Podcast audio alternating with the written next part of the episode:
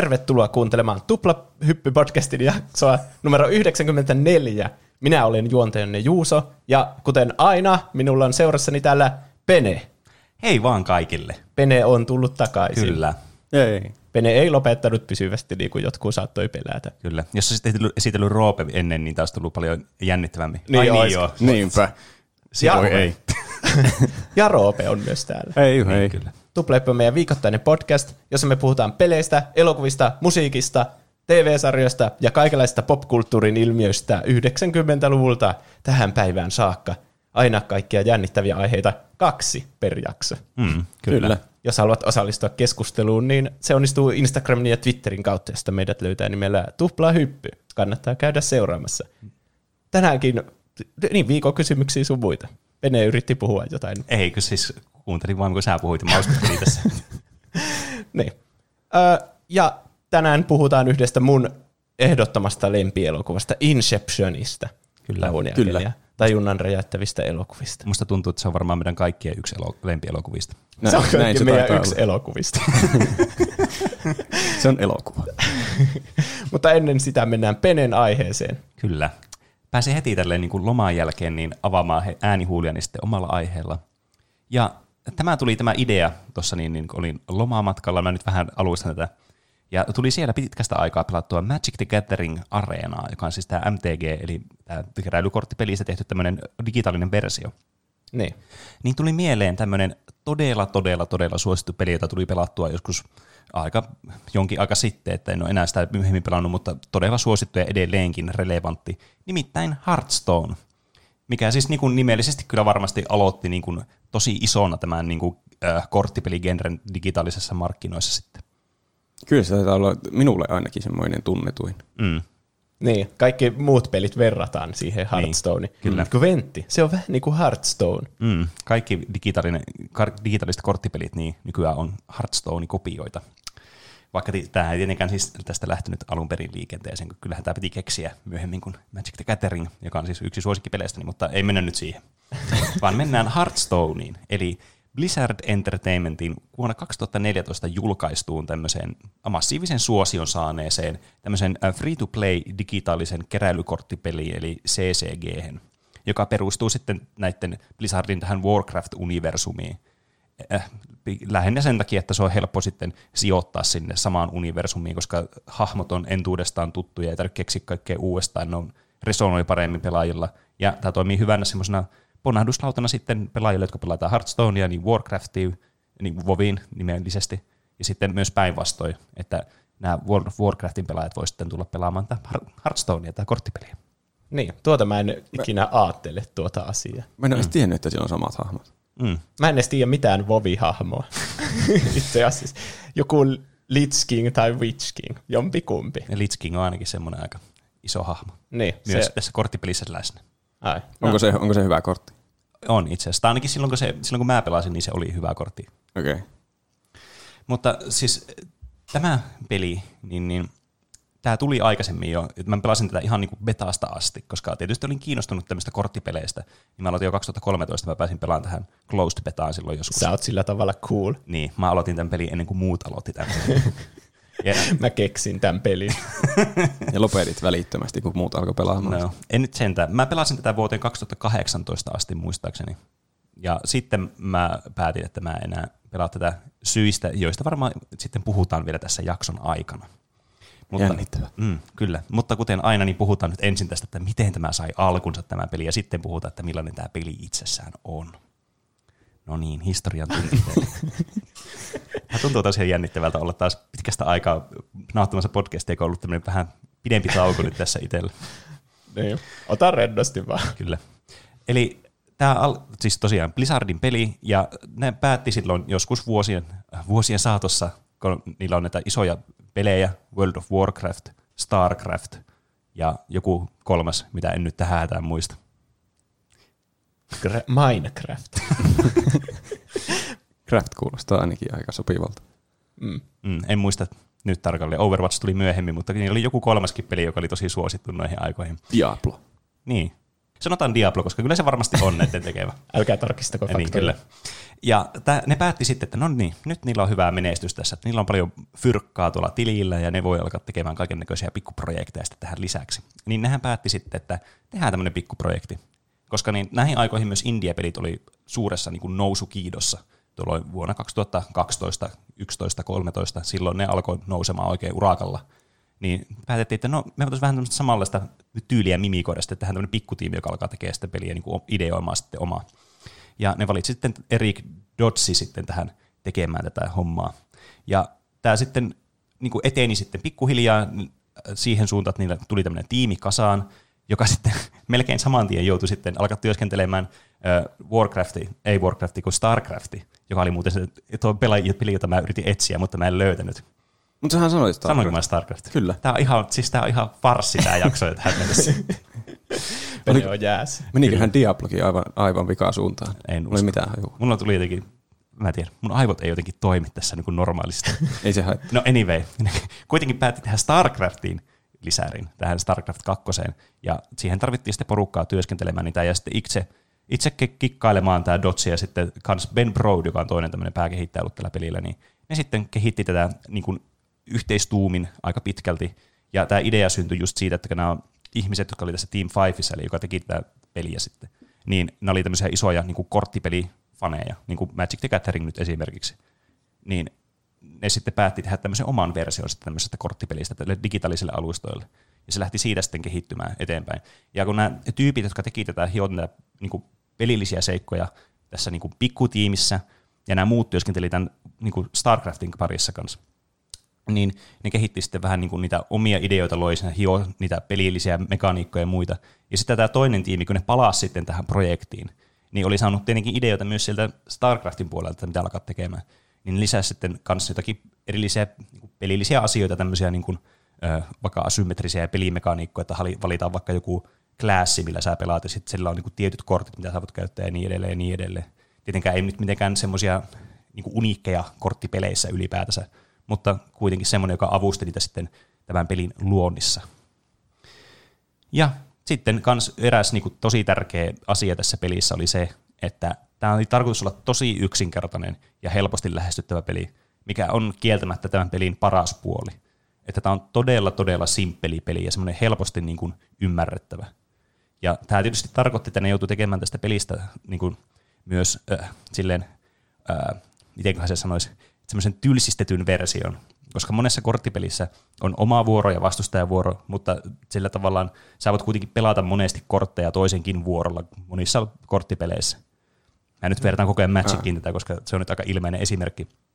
Ja ne päätti sitten kokonaan poistaa kaiken interaktion niin kuin muuta kuin omalla vuorolla. Että sä voit vain omalla vuorolla tehdä asioita ja siinä se, mikä kans niin yksinkertaistaa peliä ihan huomattavasti. Kestääkö vuoro kovin kauan yleensä siinä?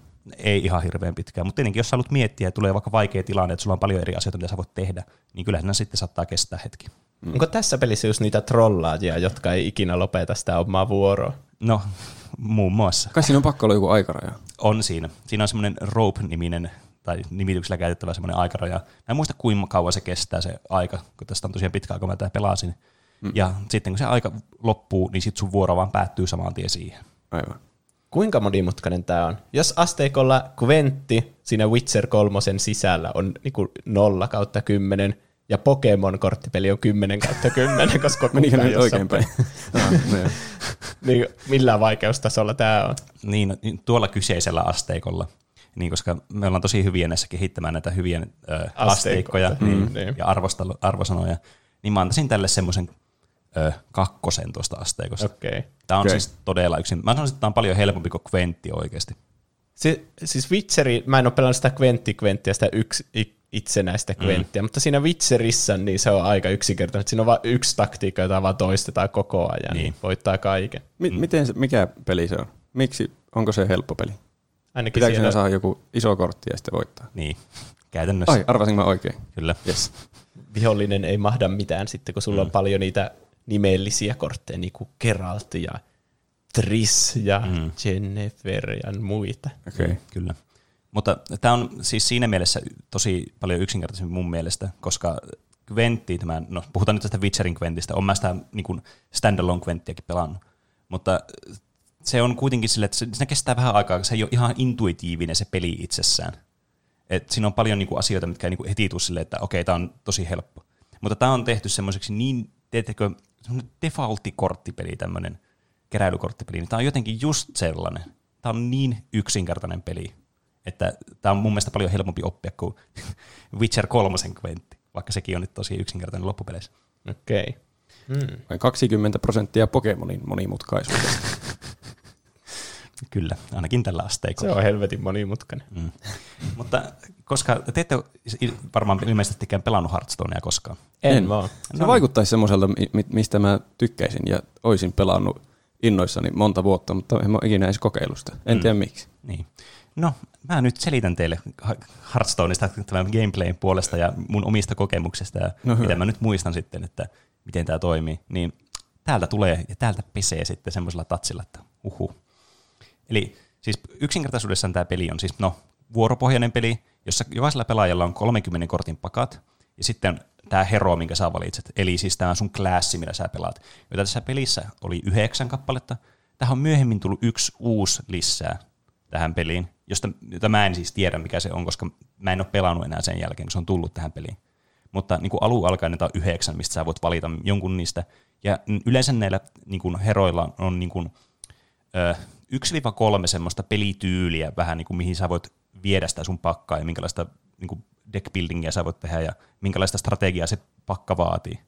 Ja monesti ne on niin kuin sille, että sulla on yksi agropakka, yksi joku kontrollipakka ja sitten semmoinen mid-range-pakka, joka on vähän niin kuin äh, semmoinen yhdistelmä näitä molempia, että se pärjää semmoisessa aggressiivisessa kamppailussa, jos sun pitää pelata kontrollia vastaan mahdollisimman nopeasti, ja sitten pärjää myös niin kuin aggressiivisia pakkoja vastaan sille, että se pystyy hidastamaan sitä peliä sen verran, että se ei voittaa sitten lopulta itse. Mutta nämä on niin kuin tämmöisiä äh, vähän niin kuin prototyyppejä vaan näille pakoille. Mutta jokaisella klassilla kuitenkin on niin kuin useampi strategia, mitä niillä pystyy pelaamaan sitten. Siis onko ne herot, herolla on aina joku klassi vai? Se hero on niin kuin tavallaan se klassi. Niin. Te, tehdäänkö sillä herolla niin mitä vai onko se vaan nyt niin semmoinen kuvaus siitä klassista, että otan nyt tämän heron, että mä saan tämän klassin ja nämä kortit? Äh, joo ja, ja ei. Okay. Eli siis käytännössä mitä se tarkoittaa, niin sä saat niinku tietyn valikoiman kortteja, mitä sä voit valita, plus sitten semmoiset kortit, jotka on niinku yleisesti kaikille klasseille avoimia. Ha. Ja sitten jokaisella herolla on oma hero power, joka on tämän pelin semmoinen yksi äh, niinku, tämmöistä niinku, äh, merkki asioista kanssa. Että jokaisella herolla on semmoinen joka vuoro käytet, kerran käytettävissä oleva tämmöinen hero power, joku tämmöinen pieni juttu, mikä ei kuluta korttia sun kejestä, mutta kuluttaa kuitenkin manaa ja sitten tekee jotakin. Esimerkiksi vaikka mageella niin voi ampua niin tulipallo, joka tekee yhden damageen johonkin, eli niin kutsutusti pingaa jotakin kohetta. Aha. Ja tietysti pelin tavoitteena on, tämä on 1v1-peli, niin pelin tavoitteena on vastaan vastustaja nollaan lifeen, jolloin sä voitat niin kuin ainakin yleisesti ottaen. Tietysti nämä korttipelit on monesti sellaisia, että näihin tulee myöhemmin sitten jotakin kortteja, jotka lisää niin kuin, äh, eri tapoja voittaa, mutta tuo on niin kuin 99 prosenttia ajasta tolleen menee. Voittaako, jos vastustajalta loppuu pakka kesken? Tässä pelissä ei voita suoraan. Mitä eli, sitten tapahtuu? Eli tässä pelissä, jos sulla loppuu pakka kesken, niin sä alat ottamaan kumulatiivisesti enemmän vahinkoa joka vuoro, kun sä yrittäisit nostaa korttia. Eli joka kerta, kun sä nostat kortin, niin sä nostat tämmöisen ns. Niin fatigue damagen itselle. Eli sä nostat ensimmäisellä vuorolla, kun loppuu kortit kesken, niin kun nostat kortin, saatat yhden damagen, sitten kaksi damagea, kolme damagea Aha. ja niin edelleen, kunnes tämä peli päättyy suuntaan tai toiseen. Mutta sitten miten voi pelata, jos ei voi nostaa enää kortteja? No yleensä siinä vaiheessa sä ootkin hävinnyt, okay. mutta se tietysti riippuu hirveästi pelitilanteesta. Ja tämä on semmoinen tilanne, mikä nyt ei ihan hirveän useasti tapahdu, mutta on se kuitenkin mahdollista tässäkin pelissä tietysti riippuu pelityylistä, että haluaako pelata sitten semmoista hidasta grindausta vai semmoista nopeaa mäiskimistä, että peli on ohi viisi minuutissa, voitit sä tai hävisit sä. Mm. Joissakin korttipelissä, ainakin Pokemonissa on jotakin semmoisia pakkoja, että, että niin kuluttaa vastustajan pakaan mahdollisimman nopeasti mm. vaan pois, että sitten se häviää siihen, että sillä ei ole enää kortteja. Kyllä. Yleinen strategia myös niin, tota noin, niin Magic the Gatheringissa – ja itse asiassa on tässäkin mahdollista tehdä semmoisia pakkoja, niitä kutsutaan millipakasta pakoiksi, jotka siis tämä termi tulee niin Magic the Gatheringista, jossa tämmöinen kortti, joka nimi oli Millstone, oli ensimmäinen Magic-kortti, joka pakotti vastustajan ottamaan pakan päältä korttia ja pistämään se suoraan niin kuin discardiin hautausmaalle. Niin, niin nämä monet termistöt on sitten saanut niin kuin perunsa Magicista. kans. Että jos mä täällä viljelen sanoja, mitä te välttämättä ymmärrä, niin sanokaa, niin mä selitän sen sanan väliin. Tässä tulee tosi paljon kaikkea asiaa, mitä mä en ymmärrä. Mä oon pysynyt yllättävän hyvin mukana tähän mennessä. Hmm. Monet noista kyllä kuulosti samalta kuin siinä Witcherin Quentissä. Että siinäkin valitaan se oma maa. Siinä mm. oli ehkä neljä eri vaihtoehtoa. Jep. Ja sitten valitaan myös se hero, joka on niinku sen kansalainen, jonka maan sä vähän niinku niin. otat. Ja sen mukana tuli joku kyky. Niin, että tähän mennessä, niinku, okei, okay, kartalla olla. Mm. No niin, hyvä. Tämä on ollut hyvä selitys sitten toistaiseksi.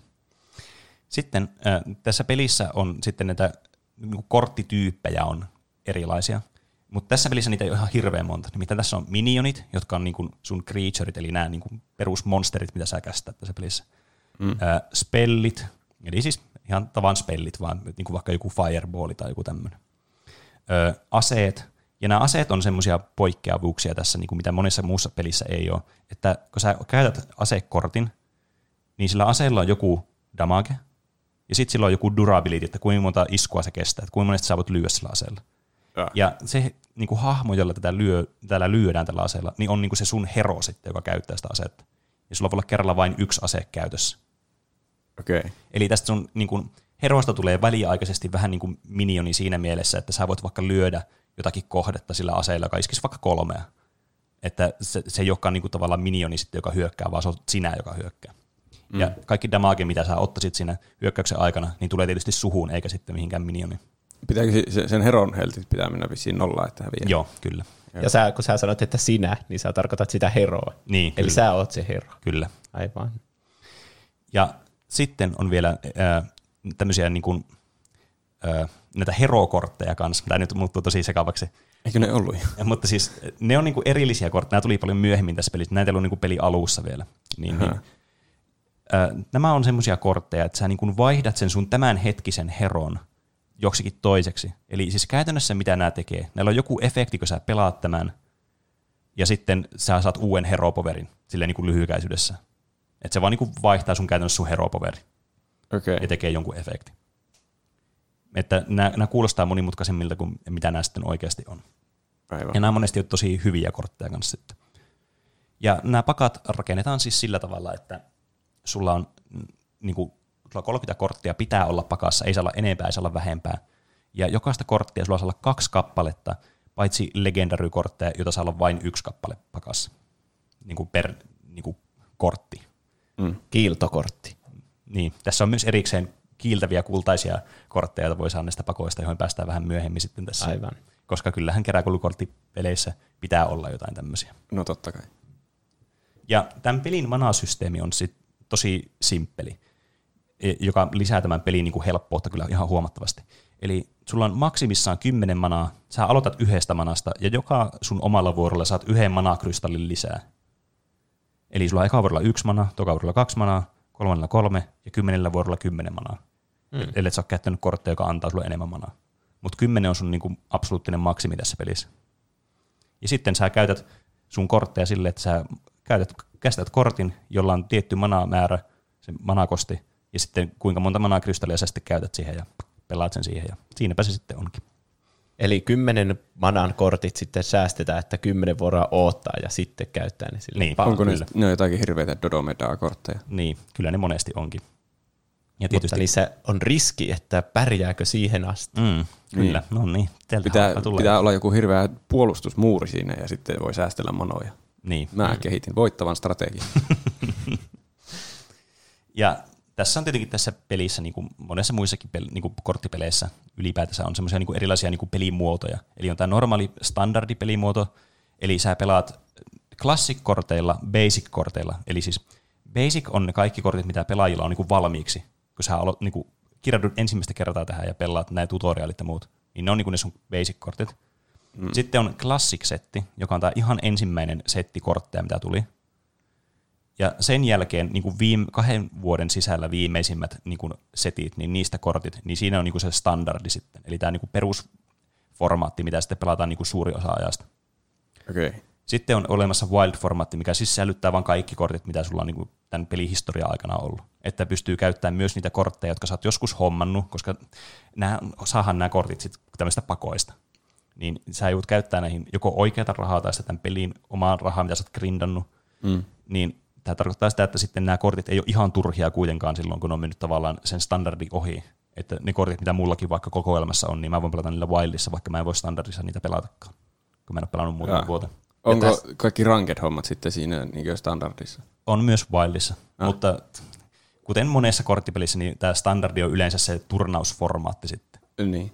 Niin sama ongelma kuin Magic the Gatheringissa. Mm. Pitää koko ajan nostaa uusia ja uusia ja uusia. Niin, kyllä. Mm. Että vaikka siinäkin on usea liuta hyviä kilpaformaatteja, niin aina se on se standardi, se isoin kiiltävin sitten, jota aina eniten pelata. Sitten tässä on myös olemassa Tavern Bravely-niminen semmoinen hauska tur, niin kuin formaatti, joka tulee aina joka viikko joku uusi, ja siinä on erilaisia sääntöjä sitten, miten pelataan, ja se on semmoista hauskaa kasuaalihupia yleensä. Ja sitten on erikseen vielä tämmöinen, joka tuli myöhemmin kuin Battlegrounds, joka on siis tämmöinen, tiedätte Autochessin, tämän Dota 2 mod, niin kuin modin. Joo. Jossa ne pelaa keskenään ne joukkueet vai Niin, mitä? kyllä. Niin, Niin niin. ne alkaa itsestään tappeleen toisia vastaan. Niin. Että sä vaan valitset ne unitit ja sitten ne tappelee toisiaan vastaan ja katsotaan, kum, kumman niinku unitit voittaa, Niin. sun vai vastustaja. Että sä et niinku itse tee niinku päätöstä siinä itse pelin aikana, muuta kuin vaan se, että mitkä sä valitset tavallaan. Sä oot vaan semmoinen manageri. Niin, niin. Vähän Niin, niin. kyllä. Aivan totta. Niin tässä on sitten saman tyylinen pelimuoto, joka tuli vuonna 2019, jota en ole siis itse pelannut, eli en tiedä niinku tarkkoja yksityiskohtia, miten se toimii.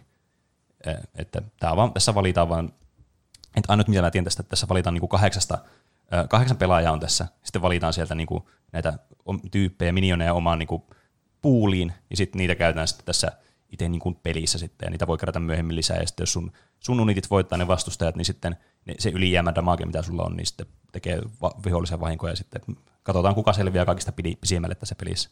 Eli tämmöinen Battle Royale-meininki. Mutta mm. mä en osaa siitä hirveän hyvin selittää, kun mä en itse sitä- koskaan pelannut. Mm. Mutta sekin on vähän semmoinen ekstra moodi sitten tässä pelissä, minkä ilmeisesti ihmiset on niinku löytänyt ihan niinku suositukseen, että se on ihan hauskaa hupia kuulemma kans, mutta en ole sitä tosiaan ikinä testannut, niin vaikea sanoa. Nämä minionit tässä, eli nämä hirviöt tässä pelissä, niin on äh, kans niinku absoluuttisen niinku, yksinkertaisesti tehty.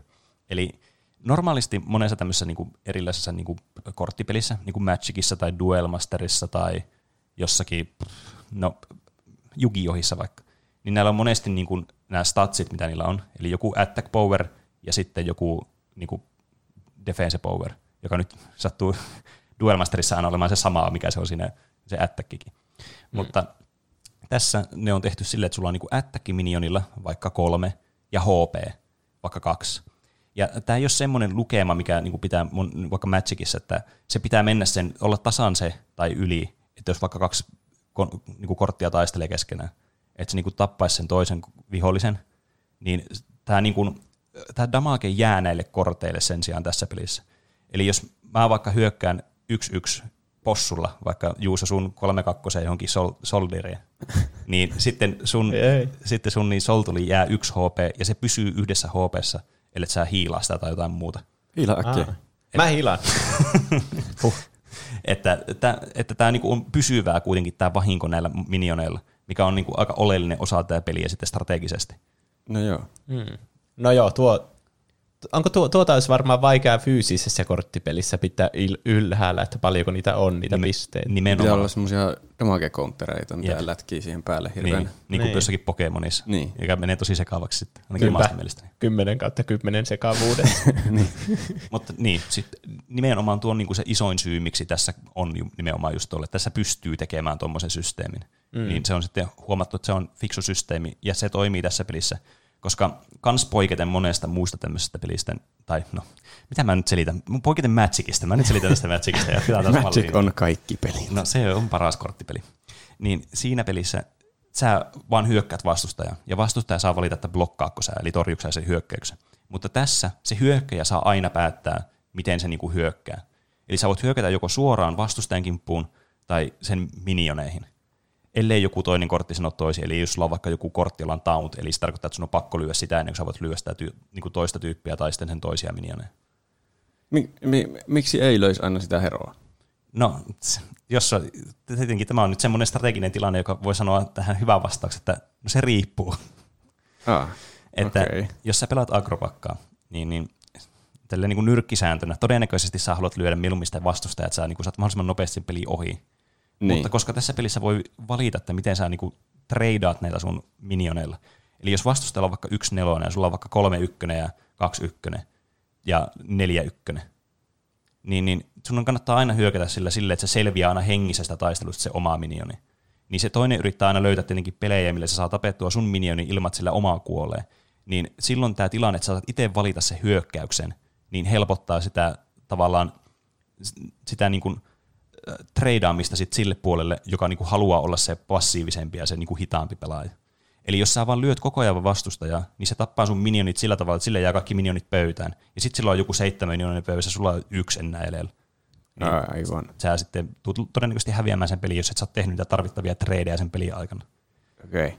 Eli tästä kyllä löytyy strategiaa tästä pelistä, vaikka tätä usein haukutaankin tämmöiseksi aika niinku vauva-strategiapeliksi tai tämmöiseksi tosi jotenkin helpoksi Ai.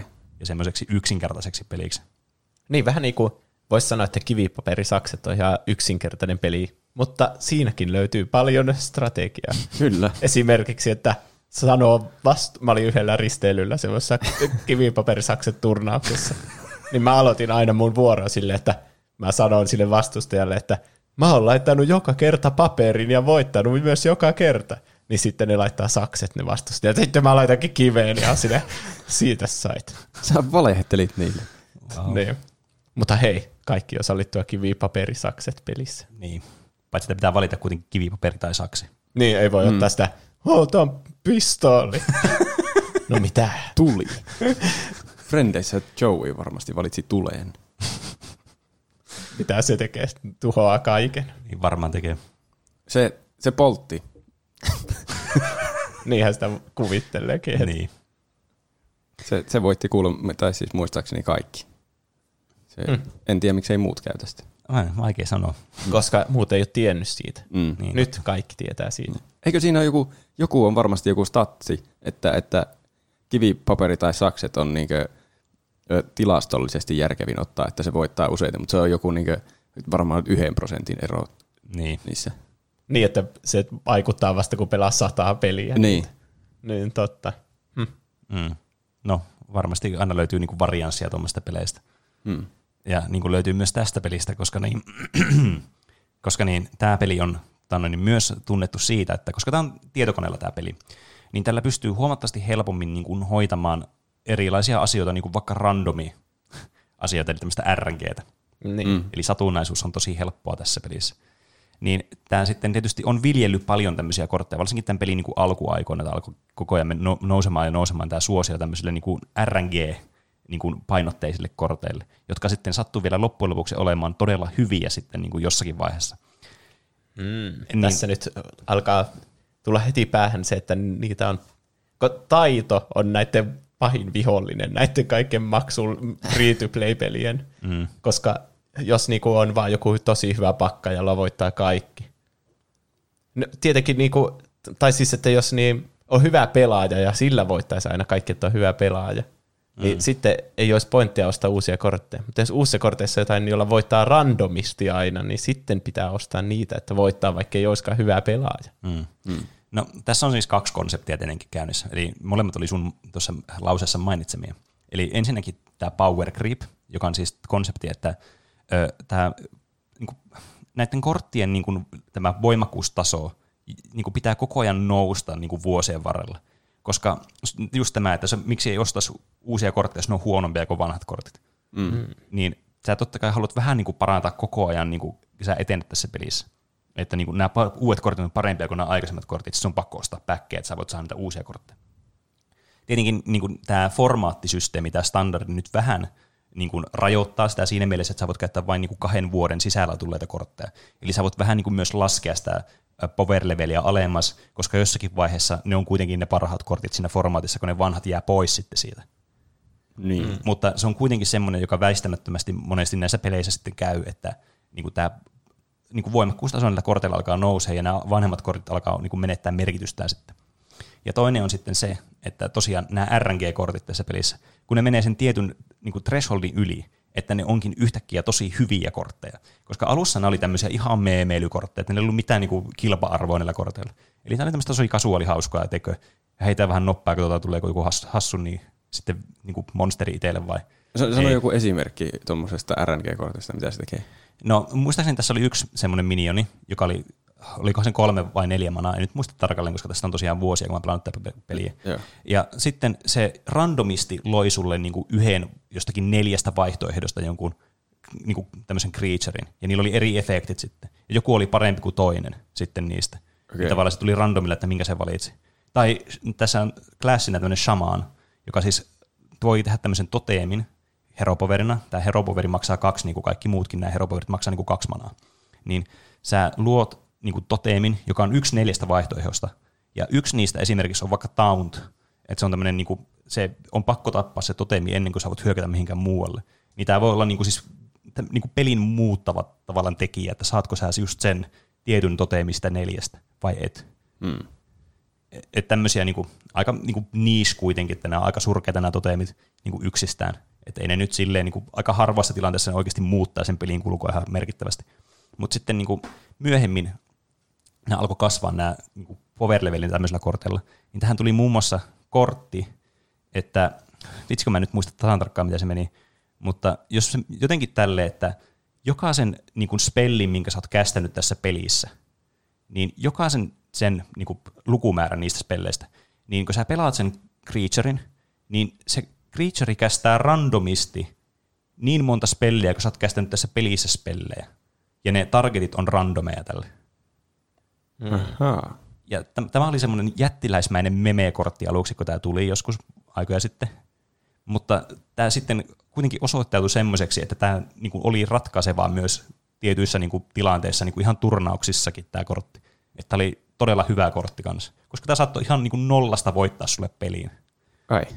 Koska mietipä, jos sä oot häviöllä tämän peliin, että okei, mä kuolen seuraavalla vuodella, mulla on tämä kortti. Ah, niin vo- se on semmoinen Hail Mary. niin, kyllä. Että sä voitat, saatat yhtäkkiä vaan voittaa sen pelin vaan niinku siltä niinku kellon lyömältä sitten. Sehän on fiksu olla, fiksu olla aina pakassa tommonen. No siis- Jos kaikki menee pieleen, niin no, jos tuolla sitten. Niin. Mm. Että et, tämä niinku herättää myös vähän semmoista niinku, äh, inhotuksen tunnetta sitten hävitä tavallaan niinku tämmöiselle randomiuille. Mm. Mikä siis tietysti niinku on, varsinkin niinku mulle tämän Magicin pelaajana, missä aika niinku vähän on niinku satunnaisuutta. Et ainut satunnaisuus on, että miten silloin, niinku mitä kortteja sä tyylin nostat aina vuorossa. Niin. Mm. Niin tämä niinku siis on kyllä semmoinen, että mikä saattaa rassata. Mä ymmärrän kyllä, että tämä voi olla vähän inhottavaa. Mutta toisaalta tietenkin niinku kasuaalisen näkökulmassa tosi hauskaa, että niinku varsinkin kun jos sä seuraat vaan sitä peliä ja tapahtuu jotakin ihmeellisiä asioita, niin kuin tommosia.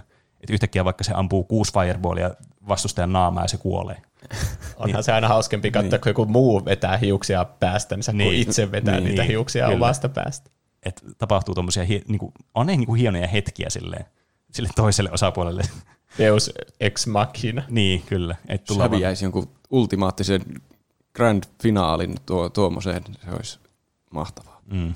Mä en muista kuinka niin kuin radikaaleja tommosia niin kuin turnauksissa tapahtui just tämmöisiä, että joku voitti tällä kortilla. Mutta mä muistan silloin aikana, että tuo oli oikeasti niin kuin iso polemiikki silloin tuo kortti. Ai. Mutta anyway, tämä niinku just kertoo myös tästä, että tämä on vähän tämmöinen niinku, äh, niinku mielipiteitä jakava tämän niinku randomiuden puolesta sitten.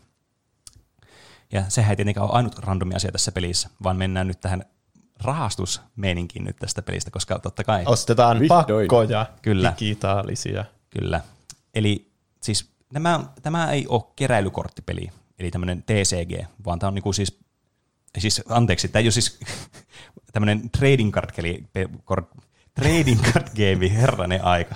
Eli siis vaihtelu, niinku kor, keräily- ja vaihtelupeli. Koska Niin. tässä ei voi vaihella. Niin, eli on voi niinku- vaihelua? Ei, tämä on keräilypeli pelkästään, eli niinku CCG. Kuinka hirveää?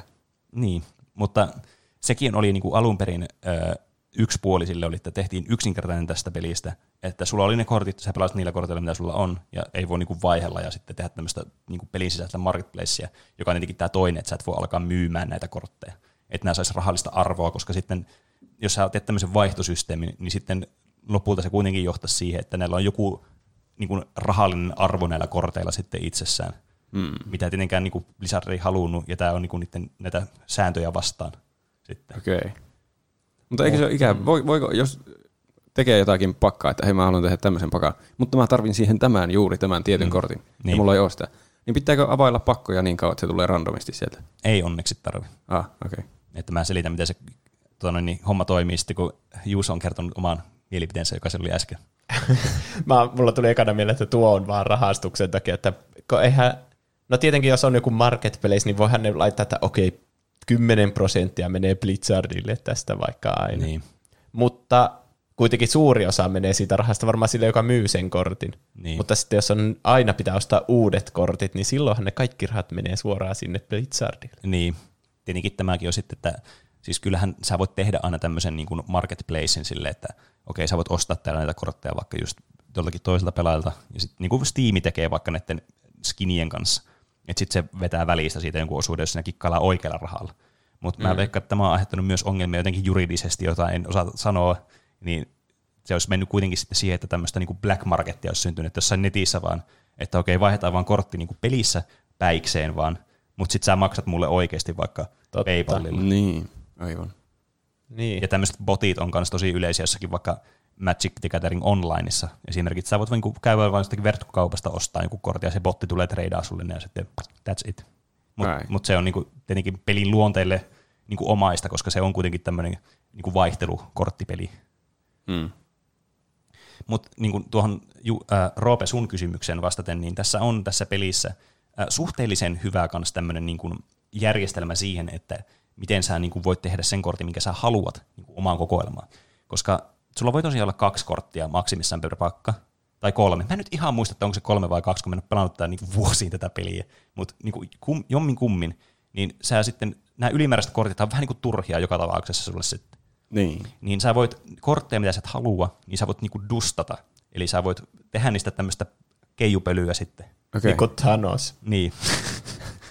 Vähän niin kuin. Spoiler. Me ollaan tosi hyviä spoilaamaan asioita ihan vahingossa. Siitä on kauan siitä leffasta. Se on ihan totta. Mm. niin t- sä voit sitten näillä dusteilla, eli sä, kun sä dustat vaikka jonkun kortin, näillä on tietenkin oma niin kuin rarityneellä kortilla, että onko se tämmöinen common, ö, rare, joku epic tai legendary. Niin. Ja tietysti mitä niin kuin rareempi kortti, niin sitä enemmän dustia se vaatii. Ja myös mitä rareempi kortti, niin myös sitä niin kuin enemmän dustia sä saat, kun sä niin kuin pölytät sen sun kortin. Kyllä. Yritin käyttää eri sanaa kuin dustaaminen tuossa, että myös se kautta Pölyttäminen oli ainakin paljon hauskempi. Niin sä saat niin kuin neljänneksen takaisin siitä oikeasta hinnasta muistaakseni. Vaan neljännes. Niin, no koska totta kai ne haluaa, että sä ostat näitä päkkiä. No niin kai. Ja sitten sä voit käyttää sitä dustia siihen, että sä voit te- luoda yhden kortin aina sitten, kun sä oot kerännyt tarpeeksi sitä. Ja tietenkin tätä alkaa kertymään pikkuhiljaa tässä pelin aikana, kun sä tiedätkö, oot pelannut vaan pidempään, avannut päkkejä. Ja sitten sä saat niitä kortteja ja sitten sä voit tehdä uusia sitten, jos haluat tehdä joku tietyn pakaa itsellesi, mihin sä tarvitset jonkun kortin, mitä sulla ei ole. Mm. Ja sitten ne aikaisemmin mainitut tämmöiset premium-kortit, eli tämmöiset kultaiset kortit, on sitten siinä mielessä hyviä vielä niin kuin käyttäjälle, että no okei, ne on vähän hienompia, ne on niin kuin animoitu, ja siinä on niin kultainen borderi siinä kortissa, mutta jos ei välitä siitä, niin jos sä dustaat tämmöisen kultaisen kortin, niin saat niin kuin koko tavallaan sen kortin hinnan takaisin. Eli se on niin kuin, jos sulla on yksi vaikka Epic kultainen kortti, niin se vastaa periaatteessa mitä tahansa Epic-korttia, jos sä haluat päästä eroon siitä. Ah. Eli jos sulla käy tuuri, että sä oot päkistä vaikka jonkun legendary, kultaisen legendary, niin sitten sulla niinku maailma avautuu, kun sä voit valita jonkun legendary sitten itselle periaatteessa. Aivan. En, onko siinä niinkö, saako maksamatta tarpeeksi kortteja, että se on mukavaa hommaa? Ää, silloin kun mä pelasin tätä peliä, mä siis pelasin tätä free to play tätä peliä, mä en ostanutko yhdesti tässä pelissä niin oikealla rahalla jotakin, koska tässä oli semmoinen starter pack, joka oli siis ihan naurettava hyvä tarjous. Se oli joku vitosella, sai jotakin ihan hui, huikean joku tarjouksen siitä, että mitä sillä tästä kaikkea saikaan. Äh. Niin mä sen ostin, mutta sitä enempää rahaa mä en tähän käyttänyt tähän peliin. Niin mä pystyin pelaamaan tätä aika hyvin oikeastaan, että se oli ehkä se syy, miksi mä lopetin kuitenkin ironisesti tämän peliin, että mä en enää pysynyt ilmaisena tässä mukana tässä pelissä. Mut, mutta se johtuu enemmänkin siitä, kun mä en pelannut kovin aktiivisesti tätä peliä, niin tietenkään mä nyt pysy mukana niissä uusissa seteissä, mitä tulee mitä kolme, neljä kertaa vuodessa. Niin mm. jos mä en pelaa tarpeeksi aktiivisesti, niin eihän mulla ole mitään chanssia saada tarpeeksi rahaa sitten, että mä pysyn sen mukana. Niin. Että peli oli alu, aluksi aika niinku, silleen pahamaineinen siitä, että ei, ei tarjonnut ihan hirveästi niin kuin ilmaispelaajille, että tämä oli kunnon grindausta sitten. Mutta en mä tiedä, ei se ainakaan mua silloin alkuaikoina haitannut yhtään. Että kyllä siinä aika hyvin pystyi tekemään metapakkoja, ja, eli tämmöisiä, jotka oli siis tosi pa- paljon pelattuja ja oli tosi hyviä pakkoja siinä mm. aikaansa nähden. Aivan. Et ei se niinku mua silleen estänyt. Mä en tiedä, mikä se nykytilanne siinä pelissä on. Että voi olla, että se pystyy paljon helpommin nykyään pelaamaan free to playna, menee ja tiedä. Mm. Mutta tässä pelissä on myös mukana tämmöinen, niin kuin monessa muissakin korttipeleissä, tämmöinen draft-moodi, joka on siis, erityisesti jos on free to play pelaaja, niin tämä on hyvä moodi. Koska tämä on siis semmoinen pelimuoto, joka siis maksaa itse asiassa kultaa, että sä voit pelata, joka on tämän pelin kurrensy. Niin, best value. Niin, best value. että sä niin kun ostat tämmöisen tiketin draftiin. Sen jälkeen sulle, sun pitää tehdä 30 kortin pakka sillä tavalla, että sulle tarjotaan aina kerrallaan kolme korttia, jotka on ö, muistaakseni samaa rarityä kaikki, tai ainakin joskus oli. Ja sit sä valitset niistä yhden niistä korteista sun pakkaan, ja sit sulle tulee uudet kolme siihen tarjolle, otat niistä yhden, taas tulee uudet kolme, ja teit sitä niin pitkään, kunnes sulla on 30 kortin pakka itsellä kasassa. Joo. Ja sit sä pelaat sillä pakalla, kunnes sä häviät kolme kertaa tai voitat 12 kertaa. Ja riippuen siitä, kuinka hyvin sulla meni, niin tietenkin niin kuin, sä saat palkintoja tästä. Että jokaisella, niin kuin, jokainen pelaaja saa vähintäänkin yhden niin kuin, päkin takaisin. Ja se oli muistaakseni silleen, että jos sulla yksi päkki maksoi 100 niin tämä entry maksoi joku 150 kullassa. Että sä et ihan niin kuin, järkyttävästi menettänyt. Se on niin kuin, tavallaan kolme pakettia saisit ostettua kaupasta niin kuin kahden draftin hinnalla, eli kahden paketin hinnalla. Mm. Mutta sitten jos sä pääset korkeammalle, niin okei, sä voit niinku nollata sun häviöt siinä mielessä, että sä olisit niinku ostanut vain päkiin sieltä, niin Niin. minkä tahansa päkiin, mikä se nyt sattuu olemaan. Ja sitten, jos sä pääset tarpeeksi ylös, niin sä saat niinku enemmän takaisin kuin mitä sä pistit siihen. Plus sä saatat saada toisenkin päkiin tai joku kultaisen kortin tai jotain tämmöistä mm. niinku randomilla. Joka sitten niinku tavallaan tekee sen, että jos sä oot hyvä siinä draftaamisessa ja sä kehityt siinä hyväksi, niin sä voit periaatteessa loputtomasti draftata ja saa aina tavallaan niinku kokoelma ilmaiseksi sitten sille. Aivan. Fifassakin on, se on niin yksi harvoista asioista, mikä siinä on enää hauskaa. Niin tuo, siinäkin on draftipelimuoto. Että siinä aina tulee mm. niin viisi vaihtoehtoa ja niistä valitaan yksi pelaaja ja laitetaan se sille paikalle ja Jep. rakennetaan joukkoja ja sitten pelataan sille semmoinen Mm. mm. vähän niin kuin turnaus. Ja jos häviää pelin, niin sitten se vaan katoaa. Jep. Tuohan on hauska, niin kuin, että tulee vaihteluakin sitten niihin kortteihin Mm, ja semmoista. Kyllä. Ja voi pelata semmoisilla korteilla, mitä ei omista, Niin. oletan. Ja, mm. ja voi pelata semmoisilla korteilla kanssa, mitkä normaalisti olisi ihan pelaamiskelvottomia.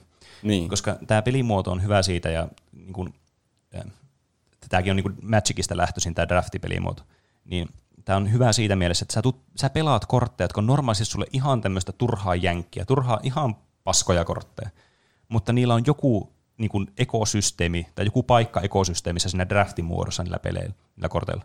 Ja varsinkin, koska tämä menee sillä tavalla, että sä saat common kortteja useammin siinä kuin rareja ja epiikkejä ja legendaruja, niin totta kai sit sun pitää enemmän kiinnittää huomiota just niihin niin kuin normipaskoihin kortteihin, kuin sit niihin tosi niin kuin harvinaisiin, mitä todennäköisesti ei tule ikinä sulle vastaan siinä. Niin mm. se muuttaa myös sun pelistrategiaa, kun sun pitää miettiä, että mitä mahdollisia kortteja mun vastustajalla voi olla. Koska sillä on todennäköisimmin niitä common kortteja, eikä vaikka epiikkejä tai legendaruja. Niin sitten mm. se muuttaa myös sitä sun näkökulmaa, että miten sä pelaat sitä peliä. Aivan. Niin, niin tämä on kyllä tosi niin kuin hyvä muoto sitten kanssa. Ja varsinkin niin kuin, sitten kun saa niin kuin pelin jutusta jujun sitten, niin suositteltava niin kuin pelimuoto kyllä ihan ehdottomasti. Tämä on tosi kiva. Suosii hyviä pelaajia. Mm, Varmasti kyllä. kaikki menee sinne kultakolikoitten kuvat silmillä, että mä oon niin hyvä, että mä pelaan ilmaiseksi, kun mä vaan yhdesti osallistun tähän. Niin, Mutta sitten tietenkin varmaan se niin kuin netto, nettona varmaan ihmiset kuitenkin häviää siinä varmasti enemmän kuin voittaa. niin, kyllä. Tietenkin häviäjiä täytyy olla enemmän kuin niitä voittajia. Niin, kasino voittaa aina. Niin. Mm. Mutta kuitenkin semmoinen pelimuoto, jonka voi oppia erikseen, jossa voi olla erikseen niin kuin hyvä.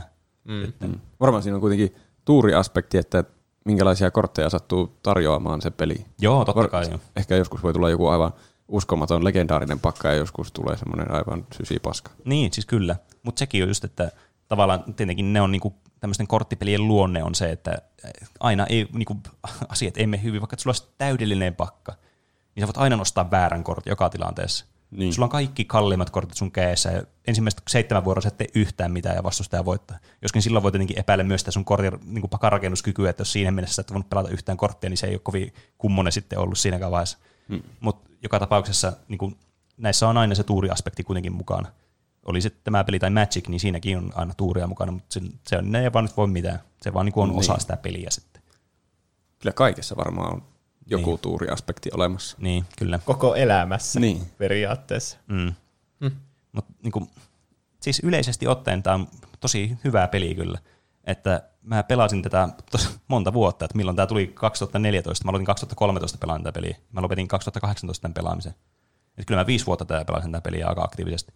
Hmm. Ja keräsin kortteja uusista expansionista, kun tässä tulee ne expansionit silleen, että äh, sulla tulee joku uusi expansioni, siinä on niitä kortteja, ostat niitä päkkejä ja saat niitä kortteja siitä.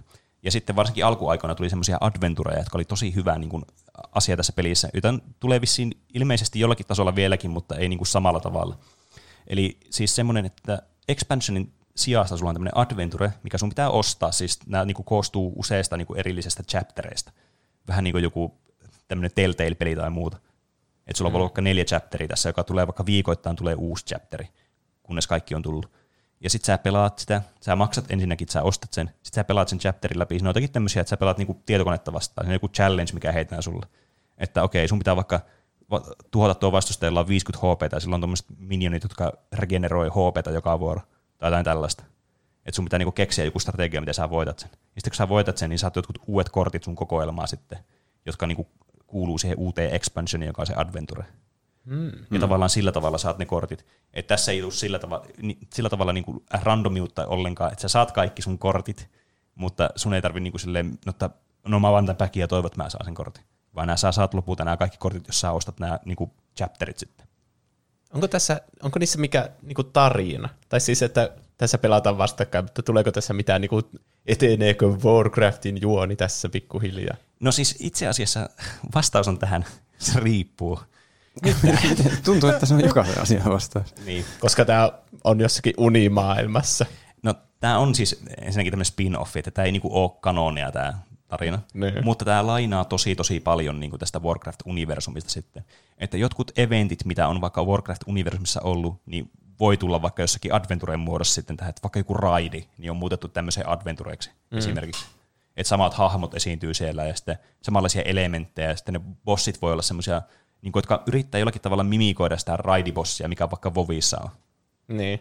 Että yrittää löytää semmoisia yhtenäisyyksiä sinne. Ja on näissä tämmöisiä tarinallisia elementtejä ja tavallaan niin kuin, semmoisia ihan niin kuin uusiakin juttuja, mitä tähän on lisätty, mitä ei tässä niin kuin, äh, Vovi-maailmassa normaalisti ole, että on pelkästään tässä Hearthstoneessa. Mitkä sitten niin kuin on kuitenkin semmoisia tarinapohjaisia, kun tähän kuitenkin niin kuin, äh, perustuu tämmöiseen tosi syvään loreen kuitenkin, koska Warcraftissa sitä nyt paljon löytyy.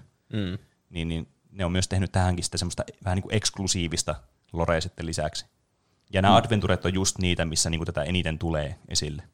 Että ne myöhemmin luopu näistä adventureista kokonaan johtuen siitä, että kun nämä kortit tuli niin kuin pikkuhiljaa siihen metaan, koska nämä kortit jotenkin suosit, niin kuin suunnitellaan siinä mielessä, että okei, nyt vaikka ollut joku tosi hyvä joskus aikoja sitten, niin ne on ajatellut sillä, että okei, pitää tehdä varmaan joskus, niin kuin jatkossa tämmöinen kortti, joka sitten niin kuin toimii tätä strategiaa vastaan vaikka jotenkin.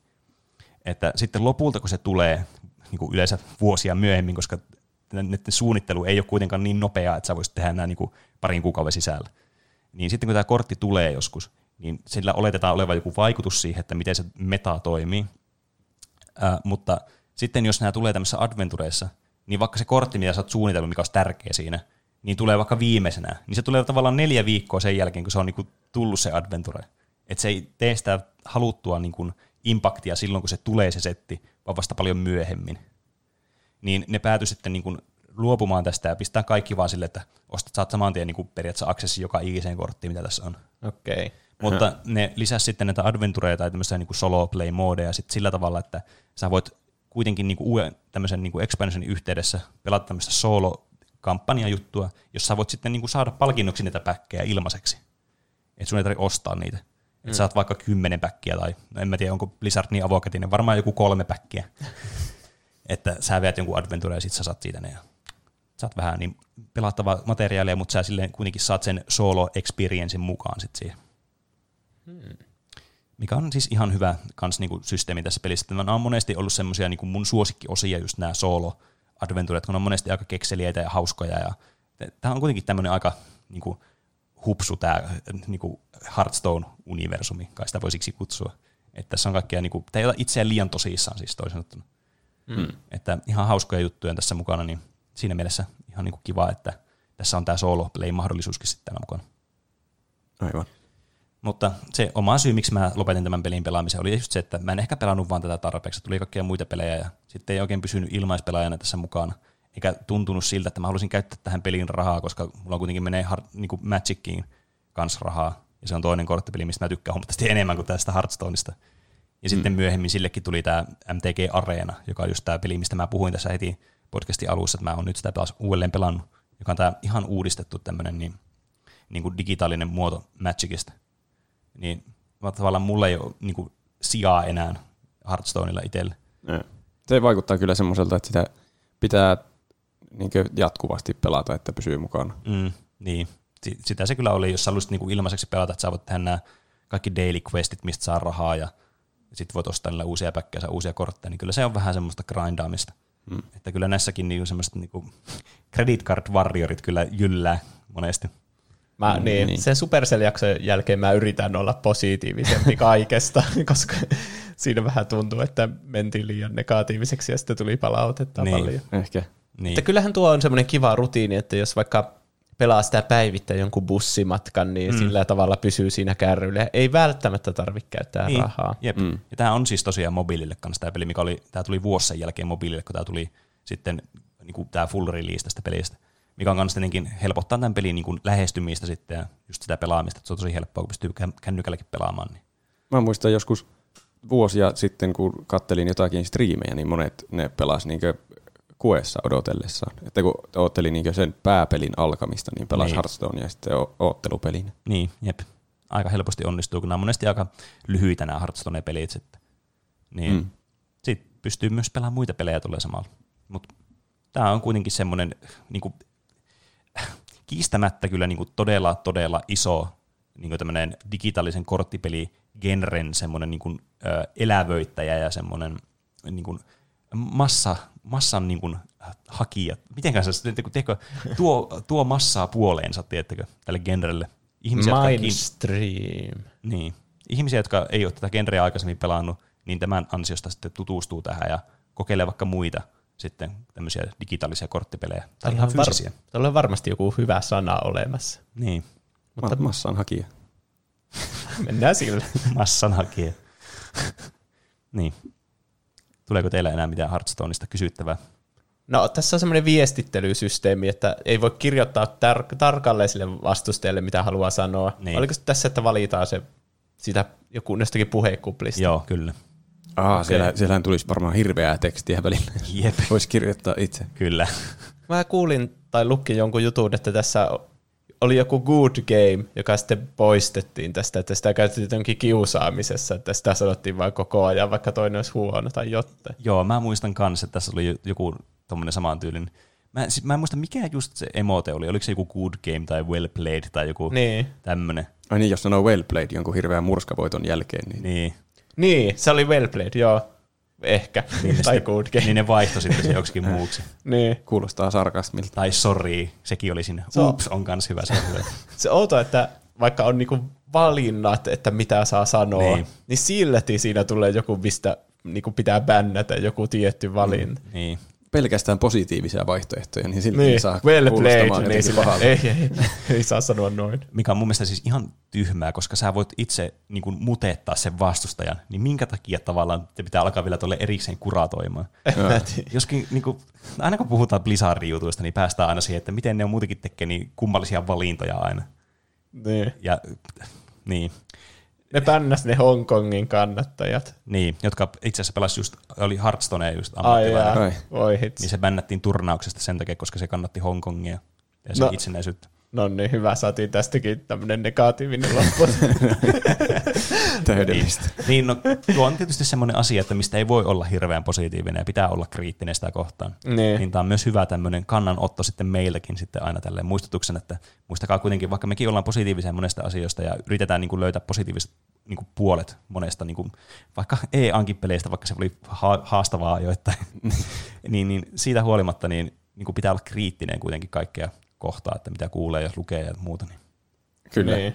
Paitsi faktoja. Niin, Fi- no niin. Pitää löytää vain ne oikeat faktat, eikä niitä faktoja josta Facebook-palstoilta, mm. joka saisi muuten sekin lafka, saisi kyllä kaatua pois. Tämä aihe alkaa rönsyilemään Joo. eri suuntiin. Poikki, poikki.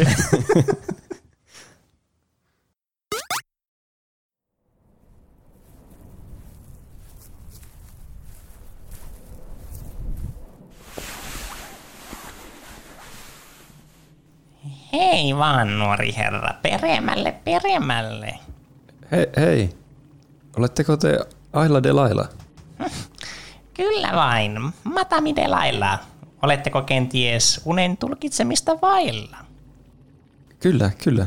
Näin teidät Astral TVssä. Te, te, näin viime yönä varsin merkillisen unen ja haluaisin ottaa siitä selvää. Ei niin nopeasti, nuori kloppi. Oi, ah, anteeksi. Hyvä, jatkakaa. Ö, en, en, minä en muista ikinä nähneeni unia, mutta jostain syystä tämän unen muistin aamulla todella selvästi. Se, tässä unessa oli joku poika, e- ehkä noin 12-vuotias. Hän, hän oli joidenkin olioiden vankina. Ne, ne näytti, en, en tiedä, joltain a- avaruudesta. Tämä pojan lapsen lapsi tuli lopulta pelastamaan hänet, No, mutta eikös tuo ole vain tavallinen seikkailuuni? Mutta täm- tämä lapsen lapsi tuli tulevaisuudesta. Jatkaa. Tämä lapsen lapsi, joka oli siis jo aikuinen mies, kuoli kuitenkin onnettomuudessa. Se, se nuori poika, joka oli siis tämä iso isä, pääsi kuitenkin matkustamaan aikakoneella johonkin menneisyyteen. Mihin hän meni? En, en muista tarkkaan. Siellä oli pylväitä. Äh, kerro tarkemmin. Se- Siellä oli pylväitä ja äh, joku mies. Sitten, kuka mies? Ai, se, Kerro. se, se oli joku matemaatikko. Äh, äh, Pythagora? Mitä muuta? Kerro lisää. Mikä oli tämän pojan nimi? em, se, se nimi, oi. Kerro. Se oli joku, äh, mikä, Mikä on tämän pojan nimi? ja, ja Jarkko, Jarkko. Mm, hyvä. Kerroitko unestasi muille? muille. Äh, en. Hyvä.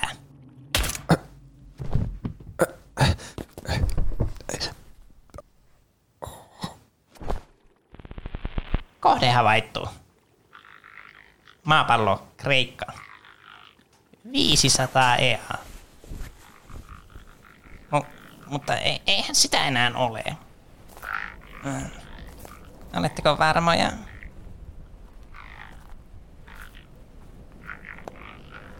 Kyllä. Asia ymmärretty.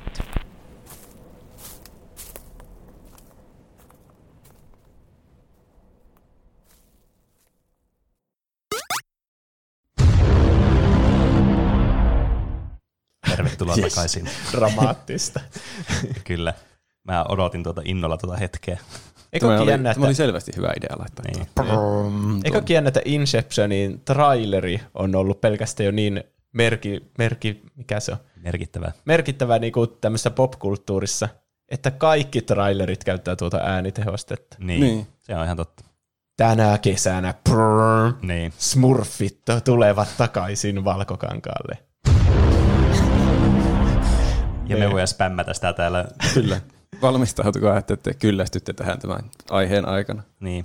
Tässä ei päde se kolmen tota noin, niin, sääntö, kun kertoo vitsiä, että jos kolmesti saa toistaa jonkun vitsi, se on vielä hauska, vaan tässä toistaa varmaan satoja kertoja. Kyllä. Rajattomasti. Ei ehkä satoja kertoja, mutta ei sitä koskaan tiedä. Niin. Se on vaan silleen, että kolmen kerran jälkeen se lähtee laskuun, mutta sitten se vaan nousee jossakin vaiheessa takaisin. Niin, totta. Lopulta siitä tulee semmoinen sinikäyrä varmaan. Kyllä. Kunhan vaan lopetetaan siellä yläpäässä. Kyllä. Niin, että jää hyvä fiilis. Niin. Mutta kuitenkin, mitä mä yritin siis sanoa tässä, että Roopen aihe, Inception, oli varmaan aika itsestään selvää monelle kuuntelijalle tässä vaiheessa. Nyt sen on ehkä joku jo osannut päätellä. Niin. Mä, tällä kertaa mä kattoin. Baari Mikko oli ainakin toivonut tätä aihetta. Mutta varmasti Joo. moni muukin on toivonut, Niin. ainakin mielensä sopukoissa, jos ei ihan kirjallisesti. Kyllä. Tähän jaksonkin oli tullut yksi toive Inceptionista. Ai ja. Mutta se on mulla tuolla muistinpanossa, jotka ei ole auki nyt. Aivan. No mutta nyt se toteutettiin erittäin nopeasti sitten. Kyllä. Niinpä. Eli tämä on varmaan meille kaikille aika mielielokuvia, niin kuin me alussa jo pohdittiin. Mm. Mä en muista, milloin mä oon edes ensimmäisen kerran nähnyt tämän. Se voi olla, että me ollaan oltu joskus jossain Juusolla katsomassa, jollain Niin. niin. isommalla porukalla. Mä mm. kyllä ostin tämän heti Blu-raylla ja oon kattonut sitä aktiivisesti. Niin kuin nyt ehkä vähintään kerran vuodessa, mutta silloin kun se tuli Blu-raylle, niin se tietenkin niin kuin monta, varmaan kerran kuussa, koska tämä on mm. semmoinen elokuva, joka kestää paljon katselukertoja. Niin. Niin. Se Jos- tuntuu, että se paranee vaan koko ajan. Niin, Niin. siis jep. Ekalla kerrallahan siis ei ymmärrä mitään tästä su- suunnilleen. Niin. Näettekö te tämän siis ensimmäistä kertaa elokuvissa? Sanoit, että näet Juusolla tämän ekaa kertaa. Koska mä, siis mä en muista. Koska Mä epäilen, että mä en ole mm. käynyt katsomassa leffassa, koska mä en muista, että mä olisin käynyt. mut mulla, mulla on jotenkin semmoinen muistikuva, että mä kävin katsomaan tämän leffassa, mutta mä en muista yhtään, kenen kanssa mä kävin katsomaan tämän leffassa. Ö, kun tämä tuli kesällä 2010, niin mehän ei tunnettu vielä toisia. Niin. Niin. Mä kävin ainakin katsomaan tämän eri kavereiden kanssa. Niin, no mäkin sitä Parempien kavereita. No hei, teidän kanssa mä oon tässä nyt Tämä tällä podcast hetkellä. oli tässä. Siitä on kymmenen vuotta. Dramaattista. Uskomatonta. Jep. No, no on kyllä. Niin, tämä oli siis sen takia mä valitsin tämän ja en odottanut, että Juuso tämän vie jossain vaiheessa, koska nyt on aika lailla kymmenen vuotta juhlistetaan Inceptionia. Niin. Sitähän näytetään jossain teattereissakin vissiin nyt uudestaan. Helsingissä vissiin kanssa. Mä yritin katsoa tätä Oulussa, jos se on, sen voisi mennä Mä katsomaan. haluaisin nähdä se oikeasti uudestaan valkokankalta. Niin. Mä en ole nähnyt sitä muutenkaan nyt niinku hetkeen sitä elokuvaa, niin mä voisin kyllä ihan hyvin nähdä se. Mä näin sen eilen. Mä en tiedä, mä en tiedä mitä mieltä mä oon tästä, että mennään heti Mennään uudestaan katsomaan. katsomaan. Ajattele sitä semmoisena mukavana kesä-experience. Niin. Kyllä siitä aina jotakin uutta löytää, kun, kun Niin. niin. sen katsoo aina uudestaan. Niin. Niinpä. Eli tämähän on, jos joku nyt ei tiennyt, niin Christopher Nolanin elokuva. Tämmöinen science fiction toiminta ja vähän myös thrilleriä. Mm. Jännitystä kanssa mukana. Niin. Ensi ilta oli Jenkeissä 16. heinäkuuta 2010 ja Suomessa 23. heinäkuuta 2010, eli melko lailla 10 vuotta sitten. Niin. Vähän meni yli ajalle, mutta Jep. Ei voi enää mennä ajassa taaksepäin. Ei niin. Tenet. Tulossa elokuussa. Oi, tuli spice. Mm. Tämä alkoi tämän työstäminen vissiin niin 2001, että se Ah. oli Nolan esitellyt sitä Warner Brosille semmoisena niin ideana. Se Niin. ei ollut vielä käsikirjoitus. Ja se oli siinä vaiheessa vissiin, ole, niin kuin, siitä oli tulossa kauhuelokuva. Oho. Niin no, se on semmoinen niinku, mikä se on, Freddy, joka menee sinne uniin. Niin, Painajainen Elm Streetille. Se on Aivan. varmaan ollut iso vaikutus tässä. Niin. Tai Niin. siis niin inspiraatio. Mm. Niin. Jännä, se jotenkin Mementon, joka on ihan pikkubudjetin elokuva. Sitten on sille, joo mä teen seuraavana Inceptionin. niin. Ja ihme, miksi studio on silleen, hoppa, teepä me jotain Batman-elokuvia vähän ensin. Niinhän se sitten teki. Sitten Niin. kehitteli noin kahdeksan vuotta tätä ja ha- halusi hankkia kokemusta isomman luokan elokuvista, eli justiin noita Batmaneitähän se teki. Mm. Aika kyllä fiksu plääni oli. Mm. Niin. Tästä, tästä kyllä huomaa tosi paljon, että tämä on niinku Christopher Nolanin oma lempiprojekti. Mm. Että niinku tä- tämän se on miettinyt alusta loppuun asti ja se niinku rakastaa tätä. Se päähenkilökin näyttää ihan Christopher Nolanilta. Niin näyttää. Se nuori versio näyttää ihan siltä. Siis se... se Nuori Christopher Nolan. Siis se Leonardo DiCaprio, kun sillä on hiukset sinne taaksepäin ihan, niin sitten se näyttää ihan ilmetyltä Nolan. Niin, niin. Niinpä. Ja ne pukeutuu täsmälleen samalla tavalla. Sekin vielä. Mm. Kaikki Tässähän- tähdet kohta. Tähdet. Niin, aivan. Elokuvatähdet. Tässä on siis paljon elokuvatähtiä. Mahtavia elokuvatähtiä, niin kuin Leonardo DiCaprio. Ja Joseph Gordon-Levitt, joka on yksi mun lempi elokuvatähdistä. Mm. Ja, Se on- ja Tom Hardy, joka on yksi minun lempi elokuvatähdistä. Sekä myös Killian Murphy. Mä oon oppinut, että sen niminä lausutaan Killian. Eikä Cillian. Niin. Okay. joka on yksi mun lempi elokuvatähdistä. Ja Michael Caine, se on monissa Nolanin elokuvissa Niin niin jo. kans muissakin. Semmoinen Mm. mm. vakkari. Niin, vaikka tässä se on aika lyhyesti, mutta merkittävässä roolissa. Kyllä. Niin, se on tämän Cobbin joku opettaja. Se oli se, mä en tiedä, onko se niinkö sen appiukko. Se on niiden lasten iso isä ainakin. Aivan, niin muuten onkin. Mm. Totta. Tämä oli äänestetty jossain BBCn kyselyssä 2016 oli elokuva-asiantuntijat tehnyt jonkun äänestyksen, niin vuosisadan, vuosisadan sadan parhaan elokuvan joukkoon. Mutta vuosisata on kyllä, sitä ei ole mennyt vielä ihan hirveästi. Mutta hyvä elokuva. Se tietysti Niin, niin, tämä riippuu, mistä se on aloitettu. Niin, totta. Huh. Mä voisin laittaa tätä ihan helposti vaikka viien parhaan joukkoon. On Niin, tämä kyllä kyllä. mielestä tosi hyvä. Ja Oscareitakin tämä sai. No, Tiedättekö mistä? No, Paras ääni eh, tehoste editointi. Kyllä, yksi on äänitehosteet No niin. ja erikoistehosteet ja äänitys ja paras kuvaus myös. mm. Uh. Erikoistehosteista on sanottava varmaan, että Nolan tykkää practical effectseistä. Mm. Se ei vissiin halua digitaalisesti, digitaalisesti tehdä mitään. Se joutui taitto, ottamaan kokonaisen kaupungin ja foldaamaan sen niinku paperin itsensä Niinpä. päälle, niinku practical effect. Siis hirveä homma koko Pariisi taittaa kahtia. Niin. Niinpä. No ei, mä tiedän, että tässä on ainakin se hotellikohtaus, jossa se painovoima vaihtelee sille ylösalaisin. Mm. Niin se on ainakin tehty, että siinä on oikeasti huone, joka pyörii ympyrää. Niin. Ne rakensi semmoisen aivan mielettömän semmoisen rakennelman. Jep. Se oli ihan, mä katsoin jotakin videoa, niin se oli ihan hirveän iso se koko juttu ja tosi tarkasti piti olla ne kaikki moottorit toimia synkronoidusti keskenään, että se pyöri sillä hyvin ja mm. se ei hajonnut ja Josef Gordon-Levitt kuollut sinne romuun sekaan. Niin, kyllä. Ja ne oli myös, toinen esimerkki oli ne Penrosen portaat, kun se esitteli se Arthur niin sille, sille, sille ö, mikä se oli sen arkkitehdin nimi, Ariadne. Hyvä, kun mä muistan ne näyttelijöiden nimet. Mä olin sille Ellen Page. Ellen Page sille esitteli Josef Gordon-Levitt niitä portaita, niitä paradoksiportaita. Mm. Niin sekin, ne oli tehnyt ne ihan oikeasti. Mitä? Hetkinen. Kyllä, portaat, jotka jatkuu ikuisesti. Niin. Joo, se teki ne tätä elokuvaa varten. Musta tuntuu, että tässä on käytetty ehkä jotakin silmänkääntötemppua. Mm. Mä veikkaan, että ne oli tehnyt, kun se näytetään siinä lopussa, kun se kamera menee niin alaspäin, että oho, se olikin ylempänä tuo kohta, niin se mukaan näyttää siltä, että se uneksii sen sinne ylemmäs sen kohdan, että nyt se tajuaa, että ne ei jatkukaan ikuisesti, niin mä luulen, että se oli vaan kuvattu siitä kulmasta, että ne näyttää, että ne Niin, jatkuu kyllä. ikuisesti. Niin. Kyllä, uskon. Se on nyt ratkaistu se arvo, arvoitus. Mm. Ehdokkuuksiakin tämä sai paras elokuva, paras musiikki ja paras alkuperäinen käsikirjoitus, mikä on mun mielestä siistiä, että joku voi tehdä vaan elokuvan tyhjästä. Että Niin. ei ole mikään, ei ole mikään niin jatko-osa tai remake tai ei perustu edes mihinkään kirjaan tai lyhyeen tarinaan, vaan Niin. keksii vaan päästä elokuvaan ja tekee elokuvan. Niin. Se on kyllä arvostettava juttu. Ja varsinkin nykymaailmassa, missä remakeit ja numero neloset ja seiskat ja kasit ja ysit on tosi suosittuja. Niin. Musta tuntuu, että Christopher Nolan on ainut, joka pystyy tehdä vain tyhjästä jonkun uuden skifi-konseptin ja elokuvan. Ja vielä tosi monta tuommoista. Sehän on tehnyt useita. Mm. Niin. Niin kuin Interstellar tai nyt tämä Tenet. Niin. niin. Jep. Mutta niin. Niin kuin kaikki muut iso budjetin skifi-leffat on jotain Blade Runner 2049. Sekin on niin kuin jatko-osa. Mm. Mutta ja niin. Ja se ei menestynyt kyllä kovin hyvin, niin ei ihmekään, miksei oteta riskejä näissä. Niin onhan se varmempi aina vaan tehdä jostain, mistä katsojat tietää jotakin valmiiksi. Niin. Niin. niin. Paitsi Blade Runnerista, kun kaikki vaan tiesi, että se on tylsä. Mutta se on oikeasti vähän semmoinen syvällisempi, oman aiheen arvoinen elokuva. Kyllä. Luultavasti.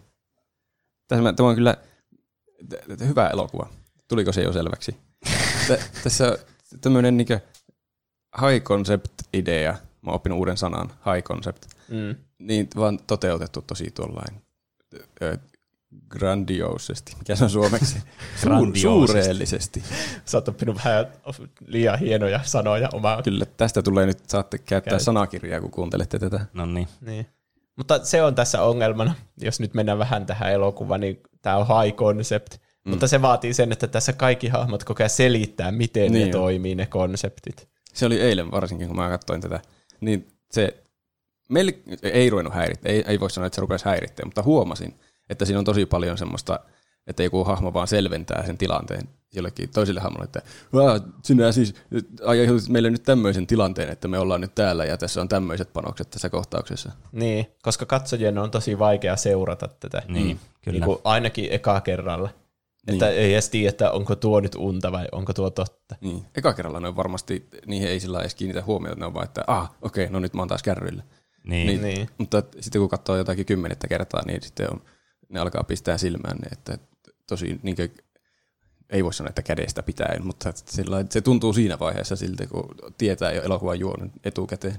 Niin. Mä haluaisin tietää tästä semmoisen niin joku tämmöinen kysely tai muu vastaava tutkimus, että kuinka paljon tuommoinen, että ne selittää niitä niin kuin konsepteja, auttaa semmoista katsojaa, joka katsoo tätä elokuvaa vaikka ekaa kertaa. Koska ne on selkeästi, niin kuin, kyllä se ymmärtää se elokuva ilman niitä selityksiäkin silleen, kun sitä vaan katsoo monta kertaa. Niin mm. alkaa yhdistää niitä paloja, että okei, tuo menee noin ja noin. Niin kuinka paljon se oikeasti auttaa sitten näitä, että onko se isompi se apu kuin se, että häiritseekö se isosti? Et ymmärrätte, mitä mä en takaa tälle. Mm.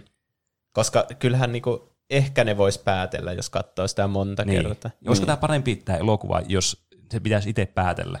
Musta tuntuu, että kun tämä on tehty monen katselukerran elokuvaksi ja just semmoiseksi, mitä jotkut YouTube-videot voi purkaa osiin niin kuin Niin. uudestaan ja uudestaan, mm. niin ne asiat on sanottu sen takia, että tämä on nyt kaanonia, että näin tämä toimii, että viisi minuuttia on tunti täällä unessa tai jotain. Mm. Niin se pitää sanoa ääneen, että niin kuin kaikki on nyt kartalla, ettei Niin. se ole semmoinen häilyvä, että no meneekö siellä aika hitaammin? Niin. niin kuin on kyllä se sillä tavalla selkeyttä, että ne sanotaan ääneen ne kaikki säännöt. Mm, niin, totta. Se on kyllä tärkeää tässä, että siellä on selkeät säännöt. Niin. Ja ne on tiedossa kaikille. Ja se on mun mielestä se on eri asia, jos se tulee jotenkin aivan töksähtelevästi tuommoinen exposition-homma, mutta tässä se on mun mielestä ihan hyvin. Että se tulee yhtäkkiä uusi arkkitehti, niin sille pitää tavallaan selittää kaikki sillä Niin. alusta asti, niin sitten katsojakin tajuaa samalla. Niin, kyllä, kyllä. Niin. Paitsi, että sitten kun niillä on jo se tehtävä itsessään käynnissä, niin kyllä ne monet niin kuin, ammattilaisetkin niin. Kyselee toisiltansa ja kertailee semmoisia juttuja, jotka niille pitäisi olla itsestään selvä. Niin. Mutta niin, ne on tehty kuitenkin sille aika hyvin, että ei, ni, ei ne mulla silleen pistä korvaan. Niin, Että on ne, ne, teke, ne hahmot tekee myös jotain muuta kuin niinku juttelee. Niin. kyllä. Se on totta. Niin se, semmoinen on kiva, niin kuin vaikka vertaa johonkin Star Wars prequeleihin, niin kun hahmot keskustelee jostakin expositionista, niin ne ei tee mitään. Ne vaan seisoo ja juttelee. Niin. Niin, Tai istuu ja juttelee. Mutta tässä ne koko ajan tekee mm. jotain. Siinä on joku toiminta menossa samalla. Niin. niin. Kyllä.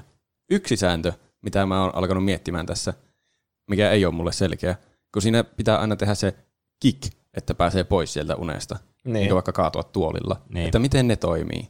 Koska siinä alussa, se, tässä tulee muuten spoilereita Inceptionista, jos joku ei vielä sitä päätellyt. Mutta Musta tuntuu, että kaikki on nähnyt sen, tai jos ei ole, niin nyt käykää katsomassa Niin, niin, niin. Inception. Se kann- nyt, se, on, nyt viimeistä. Mm. se on Netflixissä mun mielestä. Joo.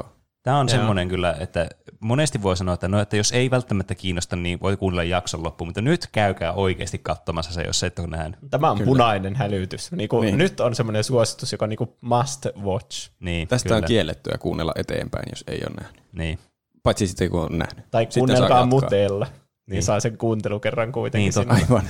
sitten voitte kuunnella uudestaan, niin me saan toinen kuuntelukerta. Kaching. Oikeastaan kuunnelkaa kaikki jaksot muutamaan kertaan. Kyllä. Nyt kun lähdettiin tähän. Niin, Niin, niin ne kikit, että, että kummalla tasolla se pitää tapahtua, koska siinä alussa se kaatuu sillä tuolilla siellä niin oikeassa maailmassa ja sitten se herää siitä. mm. Mm. Niin sitten lopussa ne hyppii alas sieltä limposta, no, mutta se, siellä pitää vissiin kuolla. Mutta että ne putoaa siellä niin unimaailmassa ja sitten ne herää siellä oikeammassa maailmassa. Siellä, silloin ne on siellä hiihtopaikassa, tai laskettelupaikassa. Ne räjäyttää sen Niin. samaan aikaan, kun ne hyppää sieltä ylhäältä niin kuin siellä limbossa. Oliko Niin. se limbon hyppäys vaan kuolemista varten? Öö, jossain vaiheessa siinä sanottiin, että ne pitää olla synkassa myös ne kikit. Eh, Molemmilla tasoilla pitää tapahtua yhtä aikaa. Onkohan ne, Mutta muist- tapahtuuko, tapahtuuko siinä alussa siellä unimaailmassa mitään kikkiä?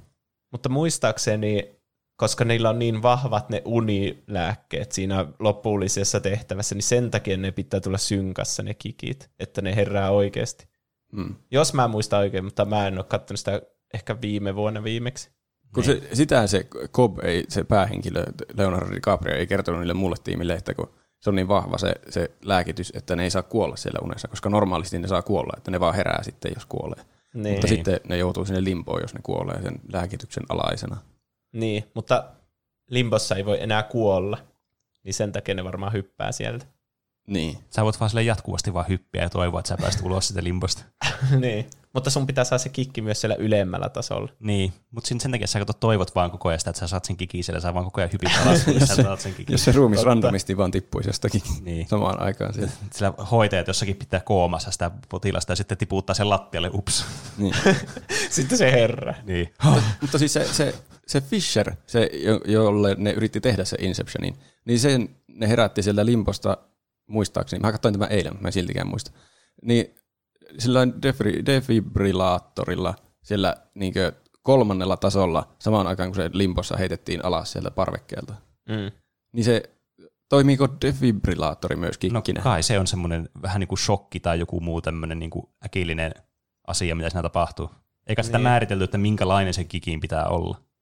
Et kunhan se oli vain joku tämmöinen sensorinen, nopea, iso asia. Semmoinen, mihin sä heräisit oikeassa Niin, elämässä suunnilleen. Niin kai. Auto tippuu, osuu maahan, kun sä tuppuu alas jotakin juttua pitkin. Mm. Niin. Niin. Sä varmaan heräisit siinä vaiheessa autossa, että mitä helvettiä. Niin.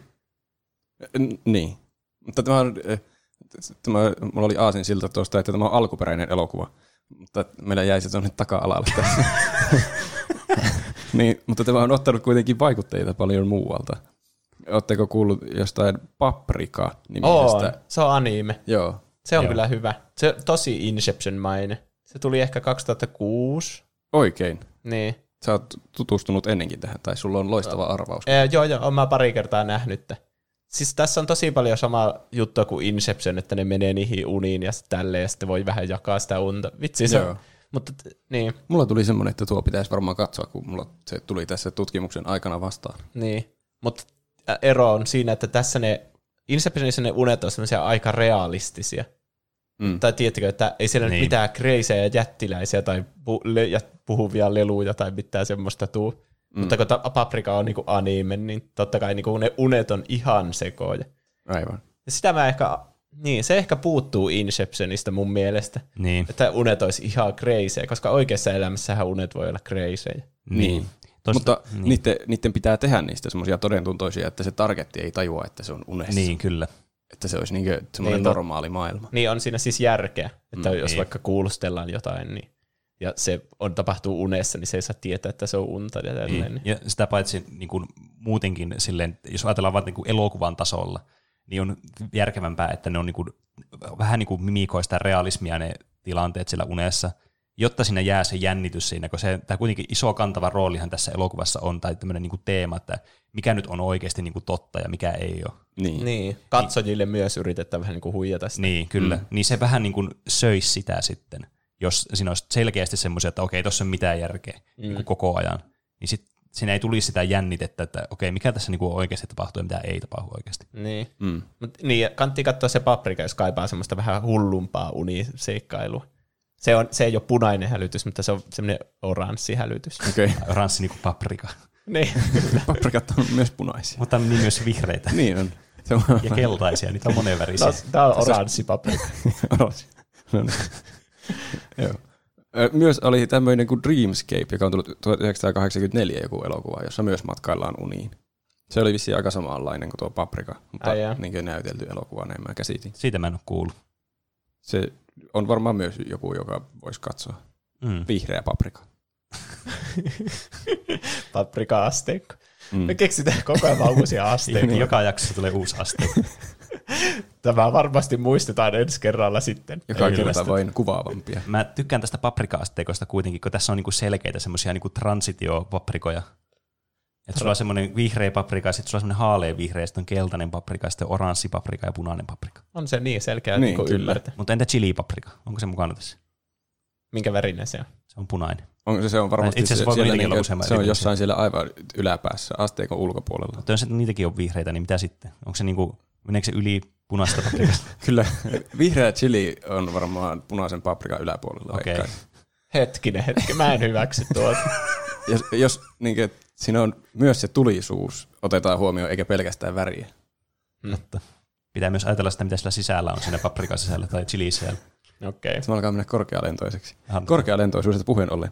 Tässä myös on vaikutteita ottanut elokuvista, jossa hahmot on jossain valetodellisuudessa, koska tässäkin ollaan valetodellisuuksissa. Mm. Niin kuin esimerkiksi, no nyt tulee spoileri, miten mä voin sanoa, että mistä elokuvasta tulee spoileri, kun mä sanoin sen spoileria. Siis kaik, äh, yksi asia, minkä kaikki tietää Matrixista on se, Niin, että ne se on semmoisessa... Siis ei se ole mun mielestä spoileri. No se niin. tulee aika alussa kyllä jo selvästi Niin. siinä. Se on niin oleellinen osa popkulttuuria muutenkin. Niin. Niin. Mutta se aika ennen kuin Matrix oli tullut, niin sitä mainostettiin sille, mikä on Matrix, ja sitten ne trailerit ei paljastanut sitä. Mm. Sitten olisi ollut siistiä niin kuin Niin, niin, nähdä se ekaa kertaa. Totta. Niin mäkin kyllä varmaan tiesin silloin, kun eka kertaa katsoin, että tässä on nyt tämmöinen juju. Niin. Niin. Mutta joo, tosi samaa teemaa silleen, että hahmot elää jossakin todellisuudessa ja jotkut on tyytyväisiä, että tämä on mun todellisuus, niin mä elän tässä. Ja Niin. niin. Jot, niin kuin ihan mielellään jää sinne orjuutettavaksi vähän niin kuin. Kyllä. Niin vähän tässä on sama teema, että jotkut hahmot saattaa olla sille, että tämä on todellista ja sitten ei olekaan todellista ja onkin ylempi taso, joka on todellista ja asettua sinne omaan todellisuuteensa. Ja kuka sinä olet sanomaan, mikä jollekin toiselle on todellista? Niin. Että mitä, jos joku toinen haluaa tarpeeksi, että se uni on todellisuus, niin onko se sille sitten todellisuus, jos se on, jos se on parempi todellisuus? Niin. Kun me ollaan luolassa ja katsellaan niitä varjoja, eikä tiedetä muusta maailmasta, mm. niin se on meille todellisuus. Kyllä. Mutta sitten, mistä me tietää, kun me tullaan pois siltä luolasta, niin onko sekin kaikki vaan fasaadia Niin. Mm. Totta. Vai fasaadia? Ei voi tietää. Mä olin todella hämmentynyt. Hottelin jotakin ääniefektiä, mutta ei ikinä tullut. Olisi pitänyt aika nopperät, näppärät sormet olisi pitänyt olla tuossa kyllä. Wow. Myös on jotakin paljon elokuvia vissiin, missä on niin simulaatio, simulaatiossa, simulaatiossa, simulaatiossa, että se menee niin sillä monelle tasolle. Ja tiedättekö myös, mistä elokuvasta on ottanut vaikutteita? Mä kerron sen nyt ennen kuin ehditte arvata mitään. Mä veikkaan, mä 007, se missä ne laskettelee. Ei, ei veikata. On Her Majesty's Secret Service. No niin. Se on mun käsittääkseni Nolanin lempibondi. Joku Oi. ainakin jossain varma YouTube-kommentissa on sanonut ja mä oon ottanut sen totena. Niin. Mutta se on ihan selvästi, kun siinä on se lumivuori. Se kolmas taso on semmoinen ihan samannäköinen kuin siinä elokuvassa se, se, Mm. se, se paikka, Mm. se luminen paikka. Jep. Ja myös se ö, Cobbin ja Malin suhde on vähän, niin kuin, no niillä on suhde ja sitten tota, siinä Bondissa myös sillä Bondilla ja naisella on suhde. Ja se on kyllä tosi epäbondimaiden suhde, kun Niin. ne on semmoisia, että oikeasti kiintyneitä toisiinsa. Kyllä. Ja sitten spoileri tulee siitä, niin siinäkin se nainen kuolee lopussa. Jep. Minkä värinen paprika se oli? Hmm. No mä sanoisin vihreä, vihreä paprika. Bondeja on kyllä niin monta, että Niin jo. niistä vaikea spoil... Niin, Ja ne no pyörii koko ajan telkkarissa. Niin jo. Itse asiassa nyt viime aikoinakin on pyörinyt Bondeja, jota on kattonut, mutta ehkä siihen mennään nyt tässä. Mm. Mutta tämä kyllä Inception tuntuu välillä semmoiselta vaan tosi hyvältä Bondi-elokuvalta, joka on tehty vaan tosi hyvin ja siinä on monimutkainen juoni. Niin. Yksi asia, mikä tässä on niinku, ihan selvästi tehty vaan sitä varten, että tässä olisi enemmän toimintaa, niin on ne univartijat. Että sä Niin. voit kouluttautua mm. semmoiseksi, että sun unessa on semmoisia NPCitä, jotka suojelee sua Niin. ja hyökkää niiden tunkeutujien kimppuun. Niin. Niin. niin tuohan on ihan outo asia niin kuin sille. Mm. Tai että, ei se, että se ei niinku, tätä isoa juonta tässä, niinku, siihen se ei vaikuta mitenkään. Niin. Mutta siitä tulee vaan niitä hienoja toimintakohtauksia, Niin. niin. niinku vaikka se laskettelu. Tai, niin. Niin. Ja ne toimii esteenä sille, että ne ei vaan kaikkeen mene niin kuin strömsössä. niin. Niin. Että oho, se olikin kouluttautunut. Niin sitten mm. sillä on niitä sotilaita siellä. Niin. Se on vähän hämmentävää siinä mielessä, että, tai, tai siis se niin kuin, miten ne selittää siinä unessa, että se jotenkin se tietoisuus, tai se subconscious, se sun alitajunta tajuaa jotenkin, että nyt sä et ole niin kuin yksin tavallaan tässä, että jotenkin on niin kuin pois toliltaan. Mm. Niin onhan mm. silleen, niin kuin, kyllä sä niin kuin katsojana silleen, että okei, no on tuossa silleen niin kuin järkeä, että olisi varmaan, että jos joku olisi muunkin päässä, niin kyllä mä varmaan tuntisin, että olisi vähän jotenkin kummallinen fiilis.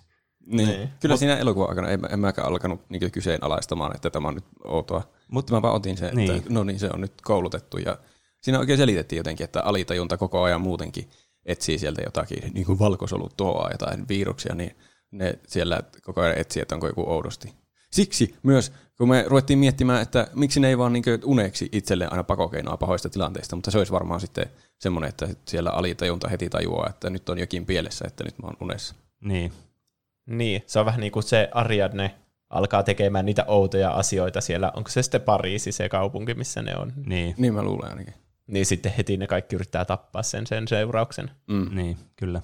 Mun mielestä, mutta siis kuitenkin, mitä mä olin sanomassa, mun pääpointti, siis, Ai, anteeksi. ei mitään, niin, niin, mikä mua ihmetyttää tässä, että miten ne edes tietää tästä teknologiasta, se mulla on aina jäänyt epäselväksi tässä. Että mun mielestä tämä kuulostaa niin supersalaiselta, että miten kukaan voi tietää tästä mitään. Ai niin kuin vaikka se, onko se Fisher nyt se Killian Murphy? Joo. Niin, se- se on niin ison yrityksen johtaja, niin, se Niin. on käynyt sen takia sen koulutuksen, että se on niinku semmoinen varma targetti niille uni, Niin. niin. uni keikkailijoille. Mä miksi niitä sanoo. Unikeikkailijoille, kyllä. Kyllä. Se- no, joo. Se oli vissiin jotenkin niinkö ö, militarisointi tarkoituksiin kehitetty alun perin se unijuttu kokonaan. Tai ne ihme matkalaukut, mistä ne painaa nappulaa ja menee yhteisiin uniin. Niin, aivan. että sitten val- varastetaan jotakin valtion salaisuuksia vai mi- mi- mikäköhän siinä oli juttu, niin. juttu. Niin varmaan joku sitten tosi ison korporaation johtaja saa tuommoisia armeijan koulutuksia myös. Aivan. No joo, hyvin selitetty, kiitoksia.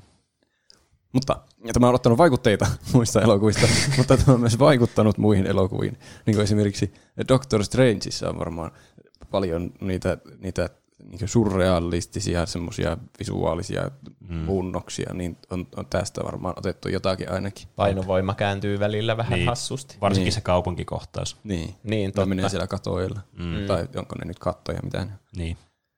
Ja totta kai myös ö,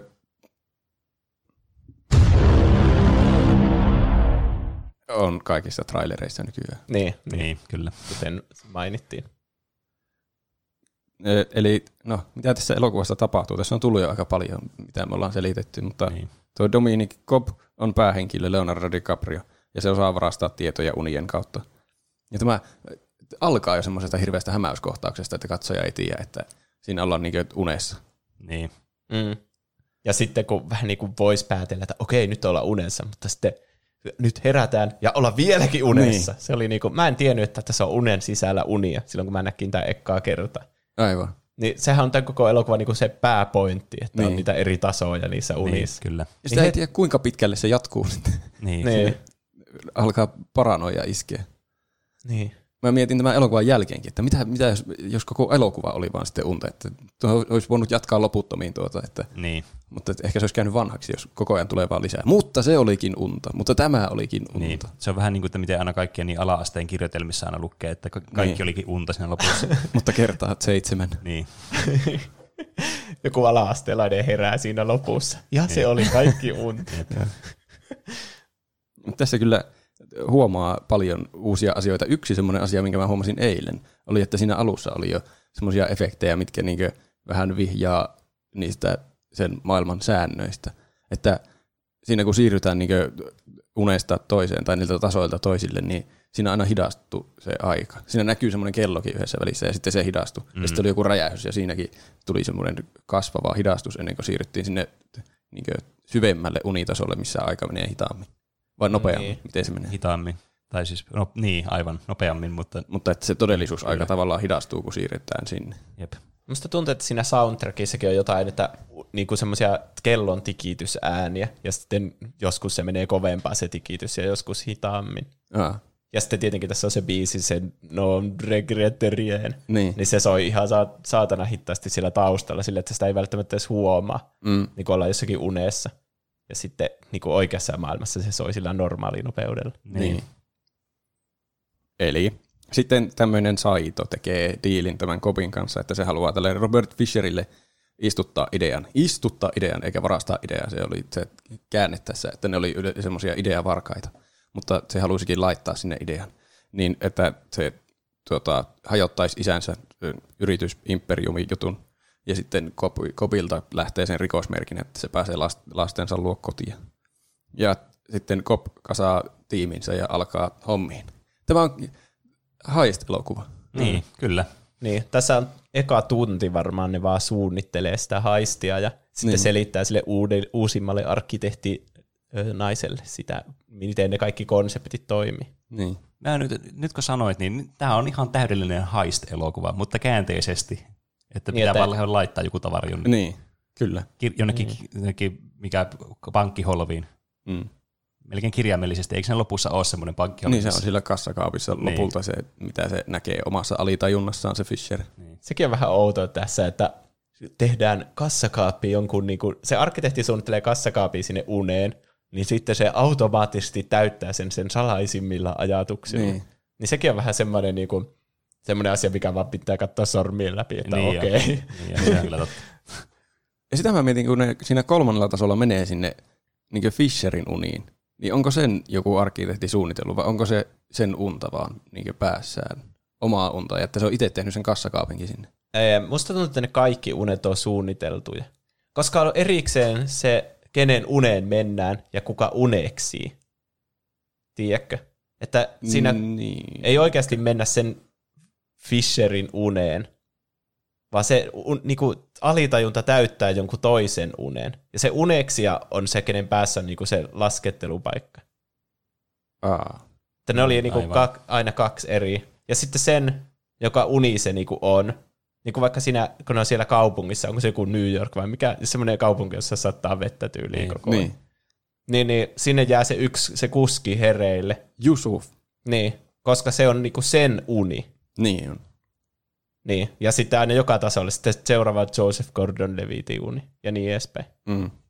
Niin musta tuntuu, että siinä oli vähän sama siinä sitten, että se laskettelupaikka on jonkun niistä, jonkun Tom Hardy uni varmaan, ja sitten sen alitajunta vaan täyttää sen, se Fisherin. Mm. Nämä on tämmöisiä, no on tämmöisiä asioita, mitä ei varmaan ekaa katselukerralla edes tajunnut, että on ei, ni- olemassa. ei niitä osaa edes miettiä. Ei siis ei todellakaan. Niin. Niin. Tässä on niin paljon asioita ja yksityiskohtia, mihin kiinnittää huomiota. Niin ei niinku mitään chanssiä, että voisi niinku ekalla katsomiskerralla päätellä tuommoista. Jännä, että tästä Niin. olisi tykännyt niin paljon. onko, Tästä- sitä, onko sitä ymmärtänyt edes mitään? Niin. Varmaan esi- kun tämä on niin monimutkainen elokuva, että tästä näkee, että tässä on järkeä, mutta ei vaan tiedä, millä tavalla niin. niin tarkalleen. Sun alintajunta täyttää kaikki ne puuttuvat palaset tässä. Niinpä. Tuo on muuten itse asiassa yksi tämän elokuvan pointeista, mm. että o, niin kuin, o, kun sä katsot elokuvaa, niin sun alitajunta täyttää ne kohdat, mitä ei näytetä. Vähän niin kuin unessa. Mm. Itse asiassa yksi mun lempikohtaus tässä elokuvassa on se, missä se Ariadne, toivottavasti se nyt on, nimi on Ariadne, kun mä sanon Kyllä sitä mä, koko kyllä mä muistelen, että se olisi Ariadne. Mä en muista yhtään. Se tuli jostakin, se on joku, nämä kaikki nimet tulee jostakin. Niin, se tuli sitä Minotaurus-jutusta. Niin. Ne kaikki semmoisia niin nyökkäyksiä jotakin kohtaan, nuo sen keksimät hahmojen nimet. Niin. Niin se on tämän kopin kanssa siellä kahvilassa. Ja sitten kun se kohtaus alkaa, niin sä oot silleen, okei, nuo on tolleen kahvilassa tuossa tien varressa. Ja, niin juttelee näistä uniasioista. Ja sitten se kopi kysyy, että, että mitä jos me ollaan tällä hetkellä unessa? Ja sitten se on silleen, no eikä olla, mehän just tultiin tuossa. Sitten se on silleen, ei, mutta muistatko ne, mist, miten me päästiin tänne kahvilla? Mm. Sitten se samalla lailla, se Ariadne on silleen, että ei vitsi, eihän me tultu tänne ikinä, että me ollaan vaan oltu tässä, mutta en mä muista, että me tultiin tänne. Niin samalla lailla katsoja on silleen, että totta, että nehän on vaan ollut siinä kahvilassa ja mä oon vaan uskonut, että ne on siinä kahvilassa, mutta niin, Niin, en mä oon nähnyt, että ne on tullut sinne kahvilla. Mu- Muistanko mä, miten mä tulin tänne? Pyörällä. Pyörällä poljen. Hyvä. Hyvä. On ainakin ehkä hereillä. Pitäisi olla joku toteemi. Jep. Noin. Roope pyörittelee uulirasvaa Pyöri juuri kuten ennenkin. No niin, että on ainakaan kenenkään toisen unessa. Niin. Niin, aivan. Tämä ei auttanut yhtään. Ei. Monimutkaista. Niin. Mulla tulee nykyään kaikista haistelokuvista aina mieleen se Rick ja Morty jakso, missä aina kerää sen tiimiä ja sitten sillä ah, you son of a bitch, I'm in. Kaikista tulee omassa mielessä vaan komediaa, vaikka se olisi semmoinen oikea hyväkin leffa, niin sitten ajattelee ne semmoisen, ah, you son of a bitch. Niin. Mikä hullu suunnitelma, mutta no, mikä ettei. Niinpä. Kyllä. Ne ei käy ikinä kenenkään luona ja se on silleen vaan, että sori, en mä tuu. Ja sitten se ei oikeasti tuu. No aina silleen, että en mä tuu. Ja sitten, no tuu nyt. Ja sitten on silleen, just son of a bitch. Se on kyllä hyvä Rick Morty jakso. Se on, just, se on niin vielä monimutkaisempi kuin Inception. Niin. Kaikki on haistia koko ajan. Mm. Käänteitä käänteiden perään. Niin. Mutta tässä on, ö, mä löysin jännän, jännän tämmöisen tidbitin, että tämä kasattu tiimi on vähän niin kuin elokuvan tuotantotiimi. Että Mm. se on se Nolan, se on vissi, se ei ole niin tahallaan tehnyt siitä, että se olisi halunnut, että se on justi elokuvan tuotantotiimi, mutta että siitä, se teki siitä, mistä se tietää, niin sitten siitä tuli semmoinen. Niin. Että se Cobb on vähän niin kuin ohjaaja ja, ja Arthur on tuottaja, kun se Si- tekee kaikki käytännön jutut. välikommentti, että koska Joo. se näyttää ihan se kopsilta Christopher Niin. Nolan, Niin, totta. niin totta kai se on ohjaaja. Niin, niin, Niin. tietysti. Ja se Arthur tekee kaikki tää käytännön jutut, niin se on tuottaja. Ja Ariadne on production designer, kun se suunnittelee ne kaikki Lavasteet. ympäristöt. Niin. Niin. Ja Eames on näyttelijä, koska se matkii kaikkia hahmoja siellä. Totta. Ja, Niin. ja ootas. Niin, se Fisher on sitten, se esittää katsojaa. Mm, se uskoo vaan kaiken, mitä se ympärillä niin, Se tapahtuu. vaan kokee sen. Tämä on Ja- ihan uusi leveli tästä kyllä. Niin. Ja sitten se istutus, niin mikä tulee sille Fisherille, niin se on vähän niin kuin elokuvissa, kun sä katot sitä, niin sähän saat sitä aina sen vähän niin kuin opetuksen siinä sille al- alitajuisesti. Niin. Niin. Sä oot mukana vaan siinä seikkailussa sille. Mm. Aivan. Ja sitten sä lähet sieltä niin kuin sille saaneena jonkun ajatuksen sille, musta tulee nyt parempi ihminen. Tämäkin elokuvahan on siis lopulta koko vaan Inception. Niin, Yhdenlainen niin. Inception. Tää- Että se istuttaa jonkun idean päähän. Tämä elokuva on kyllä semmoinen, mikä niinku, tää vaan niinku jatkaa tarjoamistaan, koska siis tämä oli semmoinen niinku asia, mitä mä en ole koskaan edes niinku pyöritellyt mielessä. Tätä, niinku, tässä on niin paljon tämmöisiä yhteyksiä. Tästä löytyy koko ajan vaan enemmän yhteyksiä. Niin. Ja mä en olisi nähnyt tätä elokuvaa nyt vähän aikaa, että me vaan puhutaan tästä elokuvasta niin. tästä löytää uusia elementtejä. Mm. Yksi joku viisas tyyppi oli sanonut jossakin sen kirjassa, että niin, ko- katsoo elokuvia, niin ne elokuvat on tosi semmoisia hajanaisia, että kohtaukset vaan alkaa ja päättyy, ja, tai silleen, että ne mm. alkaa vaan jostakin tyhjästä yhtäkkiä. Ja mm. sä oot kuitenkin ihan kärryillä, että mitä tässä tapahtuu. Vähän niin kuin se kahvilakohtaus. Niin. Mm. Ja muutenkin, että sä ni, niin kuin vaihdetaan yhtäkkiä jonnekin kaksi vuotta myöhemmin, niin ei tarvi välttämättä niin kuin sanoa silleen tarkasti, että okei, tämä on nyt tämä tilanne, vaan sä niin kuin monesti vaan tajuat, että okei, jos mä vaikka sanon sulle, nähdään isolla kirkolla, niin sitten me seuraavassa ollaan sillä isolla kirkolla, niin sun ei tarvi silleen niin kuin nähdä, että me mennään bussilla sinne isolle kirkolle. Niin. Kyllä. Niin, että sen takia ihmiset ymmärtää elokuvien rakenteen helposti katsoessa, koska elokuvat on niinku unia, ja sun aivot, niinku, nä, kun ne näkee, että okei, asiat tapahtuu tossa noin, siinä on järkeä, niin se niinku luulee, että sä näet unta, ja sen ta- takia niinku samalla lailla täyttää ne aukot Mm. kuin unessa, silloin kun sä katsot elokuvaa. Se, siitä on joku, joku tutkimuskin ollut, että aivoissa niin samat osat aktivoituu kun uneksi ja katsoo elokuvaa. Niin. Mm. En muista mitkä osat. Ne oli, en muista mitkä osat. Sanotaan, että se iso aivolohko Joo, joku niistä. Mutta niin, tosi paljon yhteyksiä. Niin kuin, ja siis sen takia, että Christopher Nolan tykkää elokuvista. Ja niin. tämä on se, se lapsi, Niin. mm. lempielokuva. Niin on järkeä, että tämä kertoo elokuvista myös vähän. Niin. Niin. Niin. Kyllä. Tämä on hassu, kun äh, tämä koko juttu, että uni ja unessa, unessa, unessa, niin sitten tuo, tuo musta tulee, että tämä on niin elokuva, elokuvassa, elokuvassa. Niin. Niin. Ne puhuu mukaan unista, mutta oikeasti ne vähän niin kuin puhuisi elokuvista. Niin. Mä näin joskus, mä olin Intissä päiväunilla, mikä kuulostaa oudolta, mutta Nakki piilossa. niin. niin mä näin jotakin Inception-unta, että mä heräsin siitä mun punkasta ja lähdin johonkin sinne käytävälle kävelemään ja sitten tapahtui jotakin, mä en muista enää mitä siinä tapahtui, jotakin ikävää.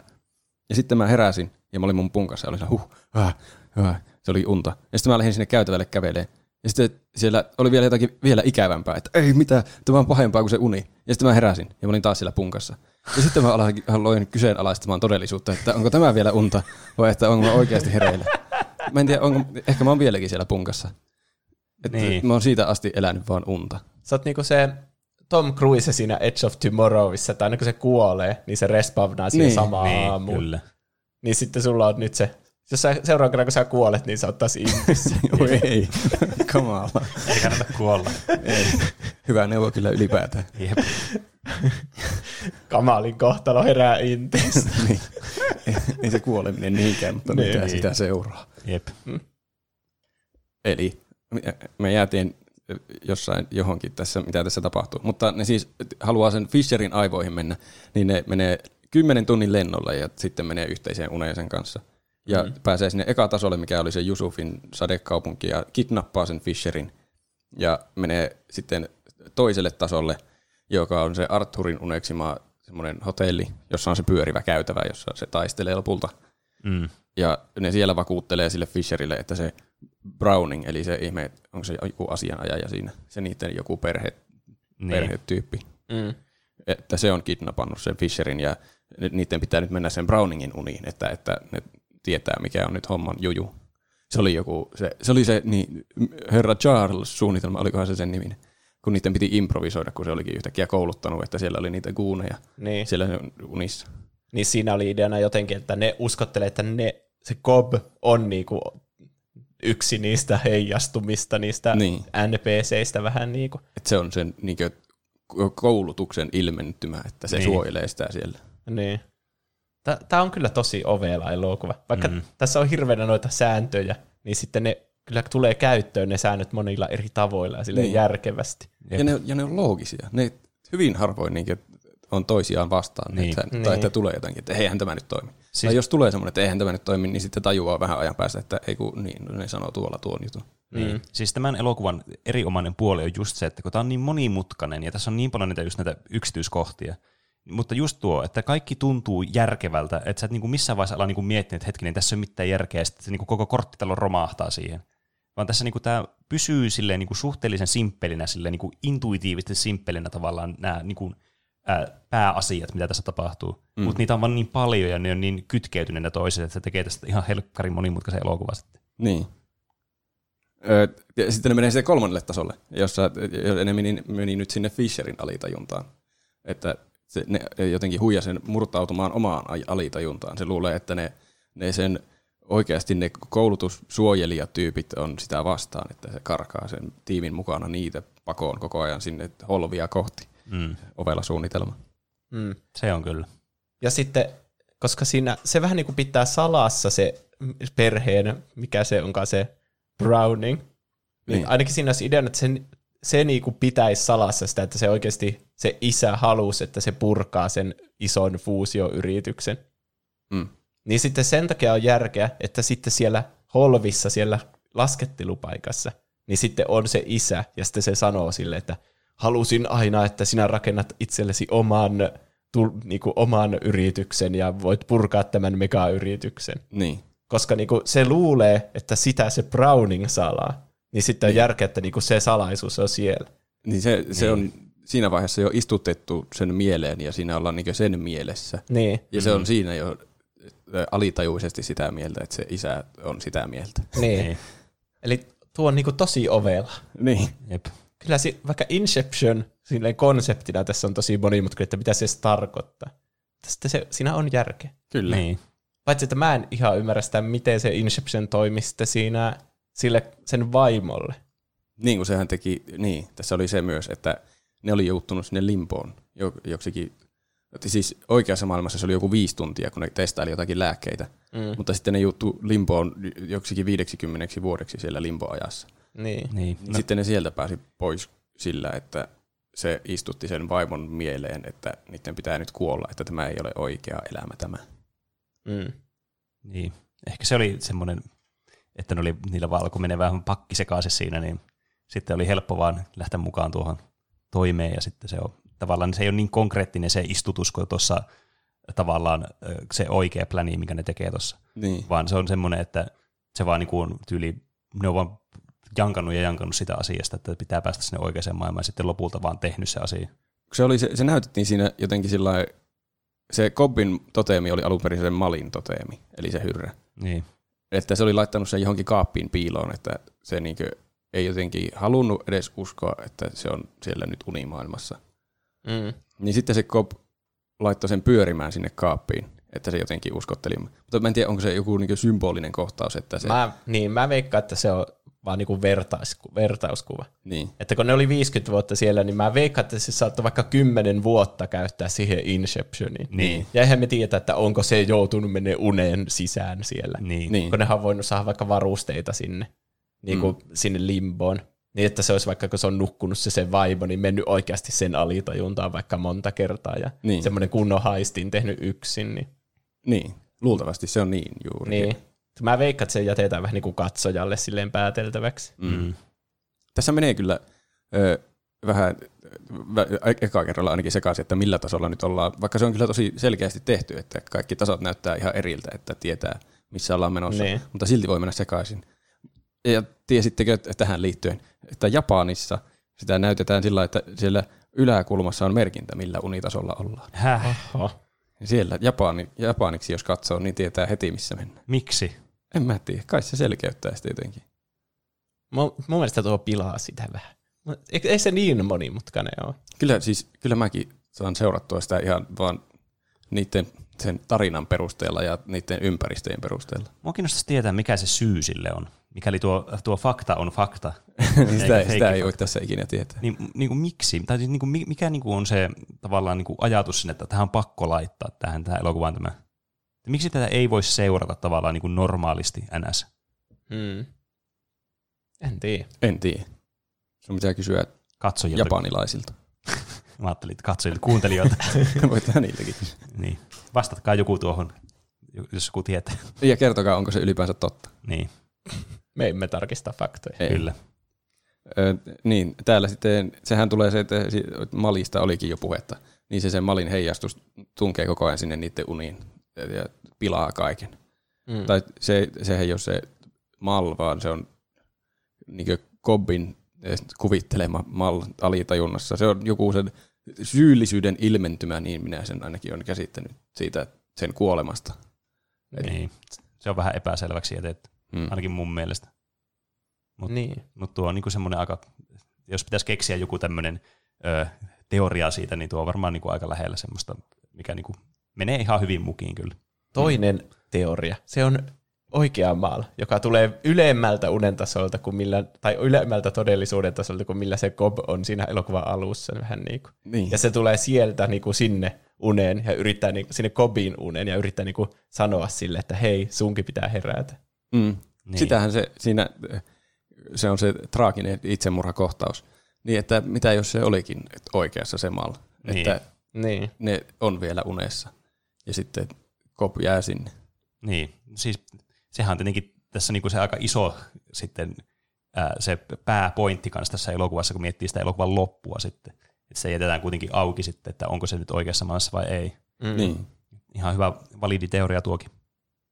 Ja sen malin heijastuksen takia se Fisherkin joutuu lopulta sinne limboon ja joudutaan hakemaan pois sieltä. Ja sitten Fisher pääsee sinne kassakaapille ja saa sen idean, että pitää hajottaa yritys. Mutta Cobb jää sinne limboon, että se hakee myös sen Saiton, joka on kuollut sen tehtävän aikana. Niin se hakee sen sieltä limposta. Niin. Ja se on jännä, kun se saito, kun se jollakin, se joutui sinne limboon millä unen tasolla? Joutuiko se siellä hi- laskettelutasolla sinne limboon? Kuoliko se niinku siellä? Sie- siellä se mun mielestä kuoli. Niin. Mutta mä en tiedä, mitä sille, missä kunnossa se oli niinku niillä edellisillä tasoilla. Eikö se ollut saanut ne niin kuin, haavat edellisillä tasoilla ja Se sitten siellä... oli jatkunut se Joo. huono olo siellä muualla? Joo. Siellä sa- sateisessa kaupungissa sitä ammuttiin. Niin. Mutta joka tapauksessa, niin kun se menee vähän myöhemmin sitten sinne limboon se Cobb, niin sitten kun se löytää vihdoin se saito, niin se on ihan hirveän vanha. Niin. Että se on ollut vuosikymmeniä siellä limbossa. Sitä mäkin mietin, että miten se on, ne kuitenkin suhteellisen samaan aikaan menee sinne. Mutta siellä kuluu aika silleen tosi tosi hitaasti. Niin, niin kai. Tuo, sitä, Niin jos, niin jos viidessä tunnissakin menee 50 vuotta. niin. Niin. Totta. Öö, niin. Se, se saa kuitenkin öö, Kai sen pois sieltä sen saiton haettua ja pääsee laillisesti Yhdysvaltoihin, kun saito osoittaa, että tämä ei ole enää rikollinen. Ja pääsee la- lastensa luokse. Ja siinä tulee hyvä biisi, Hans Zimmerin se Time. Mm. Ei vitsi, se on niinku semmoinen neljä minsa isot kylmät väreet koko Jep. ajan. Iho ihan kananlihalla. Tai se, tai se lähtee se biisi jo sieltä kauempaa, mutta sitten se niin kuin, Siellä kun ne herää siellä lentokoneessa. niin. Sitten se on tosi vaisu, se kaikki kuulostaa semmoiselta tosi hiljaiselta. Että, että "Ki- kiitos kun lensitte Inception Airlinesilla. Ja sitten, tiedätkö, kaikki puhuu sille hiljaa ja sitten se vaan kävelee ja sitten kuuluu se din, din, din, Mm. din, din. Sitten se eskaloituu ja kaikkea. Ei Huipentuu siihen sitten, kun se pääsee niiden lastensa luokse. Jep. Niin, ei vitsi. Se, tässä on kyllä hyvät musiikit. Mm. Se on varmaan itsestään selvää. Muuten, miksi, mä en muista nyt yhtään tästä elokuvasta, miksi se oli niin, tonne, niin lainsuojaton, se Cobb? Se oli se, se Mal lavasti sen, että se olisi murhannut sen, Aivan. koska se halusi, että se, se oli tavallaan, miten se Se selitti, niin että joo, joo, joo. se vapautti sen syyllisyydestä, että se hylkäisi sen lapset, että se teki sille tuommoisen ultimaattumin, että jos se ei nyt hyppää siitä ikkunasta sen kanssa, niin sitten se ei enää saa nähdä niitä lapsia ikinä. Niin. Ihan hirveetä. No niin.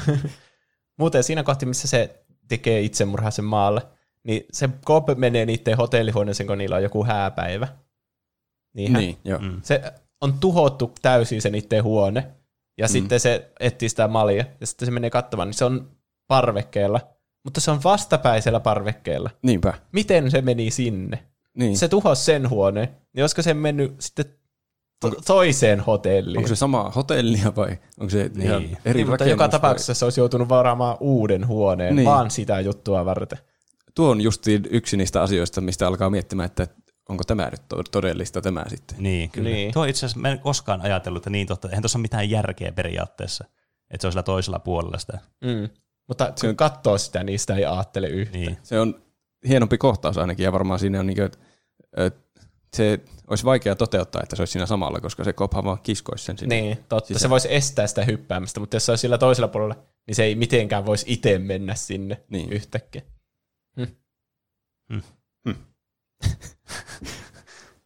Eikä, ö, musiikeista puheen ollen, puhe oli jo hetkeä aiemmin, mutta Sun aasiasillat on vähän nyt jäljessä. Niin. ehkä. Aika kulkee hitaammin niin sun päässä nyt tällä hetkellä kuin Niin, voi ei.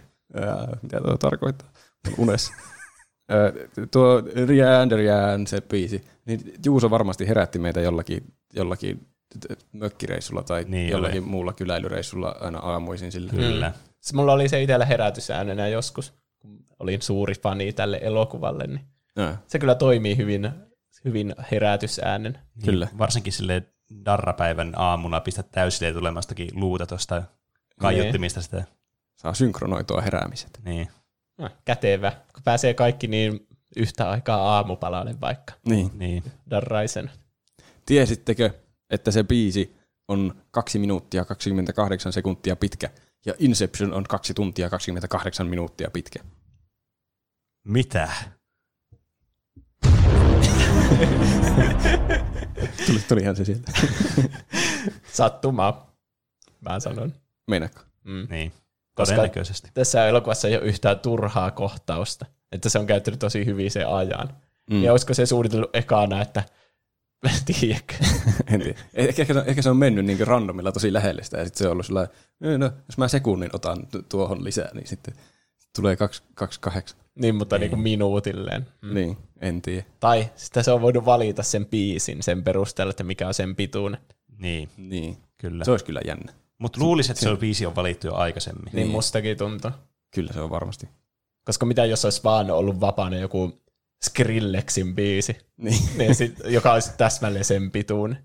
Niin sitten, Herää sitten sen, sen tahtiin. niin, sitten heräämistä jos ei olisi semmoisia rauhallisia semmoisia lentokoneesta heräämisiä. Niin. Miten matkasi meni, Kob? Vaan semmoisia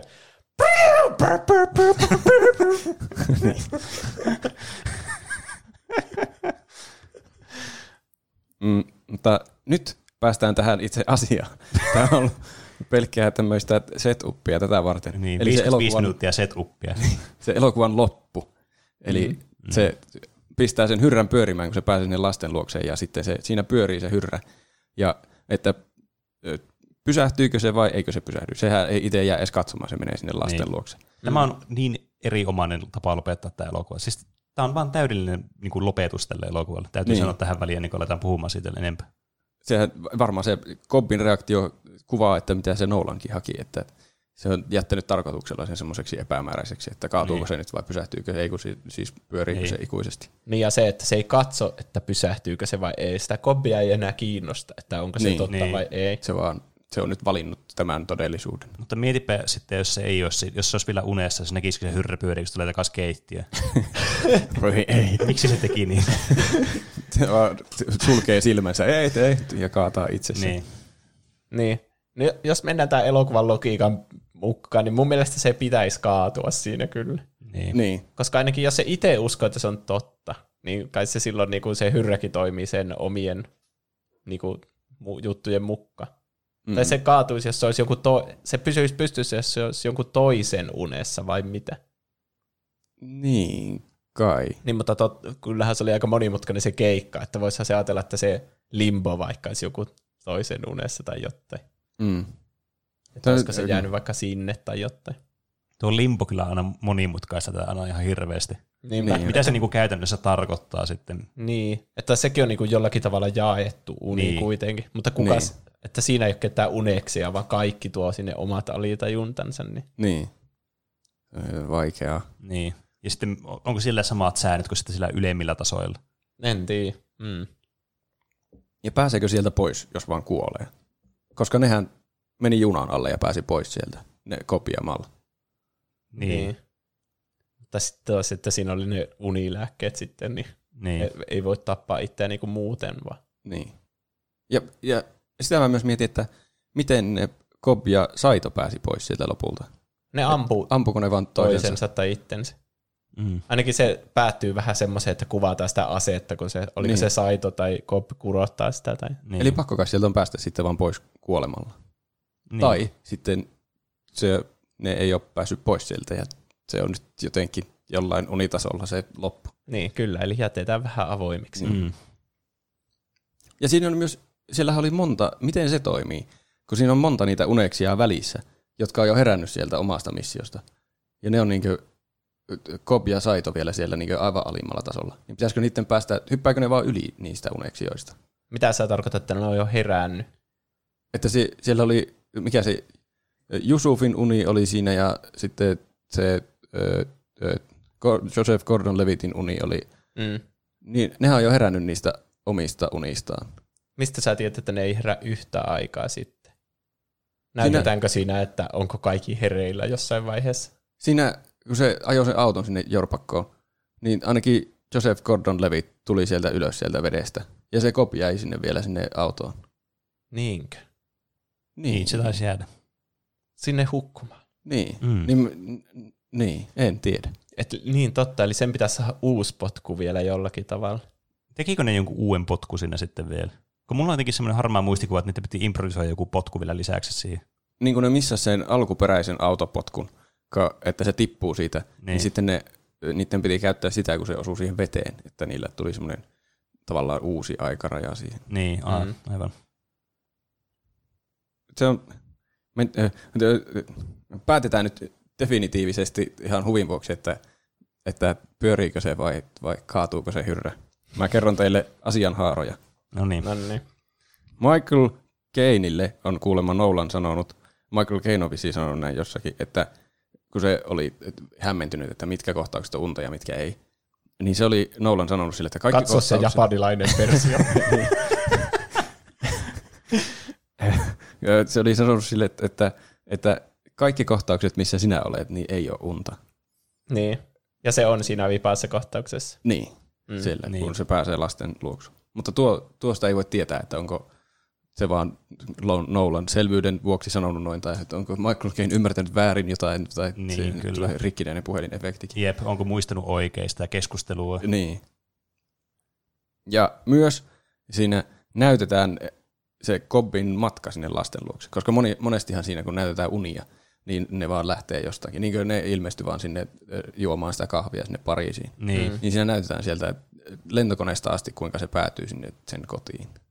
Niin. Samalla lailla kuin sä muistat, että sä pyöräilit tänne, Niin. etkä Niin. vaan ilmestynyt tänne. Että se viittaisi vähän, että se ei olisi ehkä unta. Niin. Niin. Mutta toisaalta sitten nuo justiin, että miten ne on päässyt sieltä limposta poissa ja että miten ne on päässyt niin takaisin siihen todellisuuteen. No, kumman valitset? Niin tuossa oli meidän haarat, mitä me saadaan Sitten, käyttää. on, vi- niin, sitten siinä on se ihme sormusteoria kanssa. Niin jo. Niin, että kyllä. unessa sillä on aina se, se vihki tai kihlasormus tai mikä se nyt onkaan. Niin. Sillä kobbilla. Koska niissä se on vielä Malin kanssa yhdessä ja se Malha on vähän niin kuin elossa niissä se unissa aina. Mm. Mutta sitten todellisuus todellisuudessa sillä ei ole ikinä sitä sormusta. Niin. Jos todellisuus, todellisuus on todellisuutta. Niin, Niin. kyllä. Ja siinä lopussa sillä ei ole sitä sormusta. Niin. Eli se myös tukisi sitä, että se on niin. todellisuudessa. Mm. No, mä sanoisin, että se siinä lopussa on ainakin omasta mielestänsä todellisuudessa. Tai siis kyllähän aina, tässä on mon... ainakin se, missä se oli alun perin, niin mä veikkaan, että se on siinä. Niin, mistä Niin, tämä elokuva kyllä. lähtee. Niin. Mutta sitten tässä ei ole mitään niin kuin, mahdollista tietää, että onko se Malin kanssa ollut sitten, tai onko se vaikka limpossa vielä sen kanssa, tai jotain. Tai Mm. mm. niin kuin, että onko se Mal herännyt sieltä limposta, mutta se Cobb ei ole vaikka. Niin. Mm. Että se on niin, kuin, niin vähän tietoa siitä, Mm. Niin. niiden siitä itsemurhajutusta, että mä en osaa sitä sanoa kyllä. Eikä Niin. varmaan si- ole tarkoituskaan sitä tietää. Jep. Niin. Että kuitenkin niin kuin yksinkertaisin ratkaisu on todennäköisesti se oikea tässä. Ja kaikki niin kuin tämä todistusaineisto, mitä meillä on, niin viittaa siihen, että se on niin kuin oikeassa maailmassa se Cobb. Niin. Että tässä, tässä ei ole niin kuin mitään semmoista niin kuin tosi vahvaa niin kuin todistetta toisin, niin miksi pitäisi olettaa, että se asia olisi sitten toisin? Niin. Vaikka missä tahansa voi selvitä, missä tahansa vaiheessa voi selvitä, että nyt tämä olikin unta. Niin. Mutta sitä ei vaan ehditä näyttää siinä. Niin. Mä katsoin Cinema Winsin videon tästä. Se etsi voittokohtia. Mutta se myös mietti, että, että sen teoria on, että tuo koko elokuva on sen Kobbin unta ja se istuttaa itselleen siinä idean, että on turvallista mennä takaisin lasten luo ja että se saa päästettyä siitä malista ja syyllisyydestä irti. Että tuo Okei. koko elokuvan juoni on niinkö sen kehittelemä juoni, että se Niin. huijaa itselleen, että se nyt voi mennä takaisin sinne. Se on, siinä on kyllä järkeä sille, että kun se Saito, niin se, kun se nimi oli se, Niin. niin, niin mm, siinä vaan sanotaan, että se voi mahdollistaa sen, että se voi palata jenkkeihin ja Niin, nähdä sen kyllä. lapsia. Yhdellä puhelinsoitolla. Niin. Mutta niin kuin mit, mitä? Miten? niin, kyllä. miten? Miten sillä on niin paljon vaikutusvaltaa, että me vaan uskotaan, että okei. Niin. Mm. Tuo on kyllä tuommoinen, se, sillä pitää vaan olla rajattomasti rahaa ja vaikutusvaltaa, että tuo koko elokuva toimii. Mm. Se pitää vaan hyväksyä. Tai sitten se on kaikki unta. Niin. Kyllähän se ostaa se lentoyhtiönkin vaan sitä yhtä keikkaa varten. Niin. Kyllä se ainakin käyttää paljon rahaa tähän. Mm. Niin, kyllä. Myös mitä muita se sanoi siinä, että mitkä viittaisi sen mielestä siihen, niin että kaikki pyörii sen kopin ympärille, mikä nyt on varmaan ihan ymmärrettävää, kun on tuo elokuvan päähenkilö. Niin. että jos muutkin on siinä, niin puhuu jostakin, niin ne puhuu yleensä siitä kopista jotakin. Että "Öö, se, se, se vaimokin siellä ja niin. Niin. niin. Olisi outoa, että näkisi unta, niin kuin nyt puhun oikeassa elämässä. Niin. Että näkisi unta ja siinä olisi pelkästään muista henkilöistä kyse ja itse olisi vaan semmoinen NPC-sivuhahmo mm. siinä, että niin. okei, tolle tapahtuu tolle ja tolle ja sitten niin seuraamaan sitä. Niin. Ja myös, myös se Saito siinä helikopterissa sanoo sen ö, ö, take a leap of faith, sillä niin tosi sillä wink wink sille kobille, vaikka ei se voi mistään tietää, että se on niin sille merkityksellinen lause, kun se sanoo se mal siellä ikkunalaudalla sille, sillä, että Niin. leap of faith. Totta. Mm. No on, on niin, unta se oli Kyllä. Sun olisi pitänyt antaa meille nuo todistusaineistot ennen tuota päätöstä. Mä unohdin, että mulla oli nämäkin todistusaineistot siinä. Saatte vielä vaihtaa mielipidettä. Niin. Ja sitten just se, että kun se mallo on siellä toisella puolella yhtäkkiä sitä ikkunaa tai sitä tietä kokonaan, mm. niin on sekin vähän silleen, että se on vaan, miten se on päätynyt sinne. Mm. Vähän niin. outo. Myös sen mielestä ne Cobble Engineering korstot näyttää, tai siis käyttäytyy jotenkin tosi projektiomaisesti. Se, mi- mikä se on semmoiset, niin. että ne olisi jotakin heijastuksia vaan, alitajuntaheijastuksia. niin er- erityisesti siinä, kun se menee värväämään sitä Tom Hardin hahmoa, Niin, joka tapahtuu niin todellisuudessa. niin, niin se on tosi unimainen kohtaus. Mm. Mm. Ja myös kun se menee sinne Milesin luokse, siis sen Michael Cainin luokse, niin se sanoo sille jotakin, että uh, come back to reality, Dom. Niin sekin voisi olla semmoinen, että se Domin alitajunnassa, että se tekee, alitajunta tekee sinne sen Michael Cainin hahmon, joka yrittää saada sitä jotenkin palaamaan takaisin valveille. Niin. Hmm. Hmm. En kyllä tiedä. Pitäisi nähdä uudelleen tällä niin näiden evidenssien valossa. Niin. Niin kai. Äh, mitä, jos tuohon yrittää sanoa de- definitiivisen vastauksen, niin se kertoo siitä, että me ei ymmärretä tätä elokuvan pointtia. Niin jo, niin, Eli parempi vain jättää auki. niin kyllä. kyllä. Yleensäkin me jätetään kaikki yleensä, me ei löydetä mitään lopullisia ratkaisuja mihinkään meidän kyselyihin. Niin. Tämän, miksi tämä olisi poikkeus, kun tähän on tarkoitus, tarkoitus olla löytämättä. niin. Meidän podcast on niinku Inception. Niin. Päättele itse. Mekin, mekin asetetaan, yritetään vaan ideoita asettaa kuuntelijoiden alitajuntaan Niin, tässä kyllä. puhuessamme. Niin. Mutta tämä on kyllä eh, hieno elokuva. On. Kun justiin tuon takia, kun eh, mitä mekin ollaan nyt tunti te- tehty tässä, että mietitään vaan kaikkia noita ratkaisuja, mitä kaikki tarkoittaa ja että Niin. mikä on oikeasti mahdollista ja kaikki on mahdollista ja, mm. ja alkaa kyseenalaistamaan omaa todellisuutta, että Niin. mitä jos minä elän unessa koko ajan. Ja heti mm. alkaa miettiä, että ei vitsi, pitäisi nähdä uudestaan tuo elokuva. Niin, Ja se on, vaikka ne mekaniikat tässä tuntuu niinku semmoiselta, että niitä vaan toistetaan ja yritetään niinku, tai semmoista paljon sitä expositionia, että Niin. sä ymmärrät ne kaikki. Mutta ne niinku mahdollistaa tämän meidän keskustelun. Koska jos tämä kertoisi vaan unista ja ne kaikki mekaniikat on sille häilyviä, niin sitten tästä olisi tosi vaikea niinku yrittää edes päätellä mitään. Niin, niin. Niin. se on ihan totta. niin justiin, kun siinä on niin selkeät säännöt, niin sitten voi Niin. niin. alkaa spekuloimaan, että no, onko tuo nyt noin oikeasti, koska Niin. niin. tämä sääntö. Ja kun tämä on niin tarkasti mietitty tämä elokuva kanssa, niin ei ole mitään syytä epäillä, että tähän olisi tehty tämmöisiä plot holeja vahingossa, tähän elokuvaan. Niin. Niin. Tämä, tämä, on tämmöinen, tämä herättää ajatuksia, tämä elokuva. Istuttaa ajatuksia Kyllä. kaikkien katsojien päähän. Näin mm. tekee. Mulla on tämmöinen juttu, mistä mä en tiedä, tuleeko tästä yhtään mitään. Että Saatte päättää, osallistutteko istutuskilpailu. No. Mua ainakin kiinnostaa tämä nyt Niin. paljon. Kyllä. Eli mä kerron teille jonkun skenaarion. Mä oon niin se saito. Ja sitten teidän pitää kertoa, miten te istuttaisitte sen, sen tai miten te toteuttaisitte tämän istutuksen. Mä en, Okei. mä en voi kertoa niitä etukäteen mitään. Aivan. Mä keksinyt jotain, mä oon yrittänyt keksiä semmoisia randomeja, mutta semmoisille hahmoille, mitä me tunnettaisiin kaikki. Okei. Okay. No niin. Me halutaan ilmeisesti kokeilla tätä. No kokeile. Tervetuloa istutuskilpailuun. Silläkin on tunnari nykyään selvästi. Eli no, toisen teistä pitää aloittaa. Te saatte eri skenaariot, koska muuten se olisi tyhmä, että te istuttaisitte saman henkilön saman, samalla idealla. niin. No niin. Ö, Pene, sano numero, tai sanokaa yhtä aikaa numero, ja se kumpi sanoo isomman numeron, niin aloittaa. Mutta mä ajattelen numeroa, ja jos se menee sen numeron yli, niin pienempi numero aloittaa. Okei. Okay. To, toisin sanoen tämä, tämä on vaan, että arvatkaa mikä numero mulla on mielessä. Niin. Kahdeksan. 37. Mä unohdin ajatella numeroa. Ota. mä, mä ajattelin, nyt mä ajattelin numeroa, sanokaa uudestaan. Sun pitää antaa lä- lähtölaukasu tälle. Joo, joo, joo. N, Y, T. Kahdeksan. 17. Se oli 17. Miten Aha. sä teit tuon? Mä jotenkin istutin sen sun mieleen. Niin. Okei, Pene aloittaa. Ö, sano numero ykkösestä neloseen. Koko peli. Sano numero. Kolme. Kolme, okei. Ö, Mä en tiedä, miten mä sitten pisteytän teidän, teidän tarinat, mutta se nähdään sitten. Sun pitää istuttaa Ned Flandersille idea, että sen pitää ryöstää pankki. Miten teet sen? Tämä on aika paha, kun pitää yhtäkkiä tälle niin nopeasti keksiä joku. Varmaan sille kannattaisi jotenkin...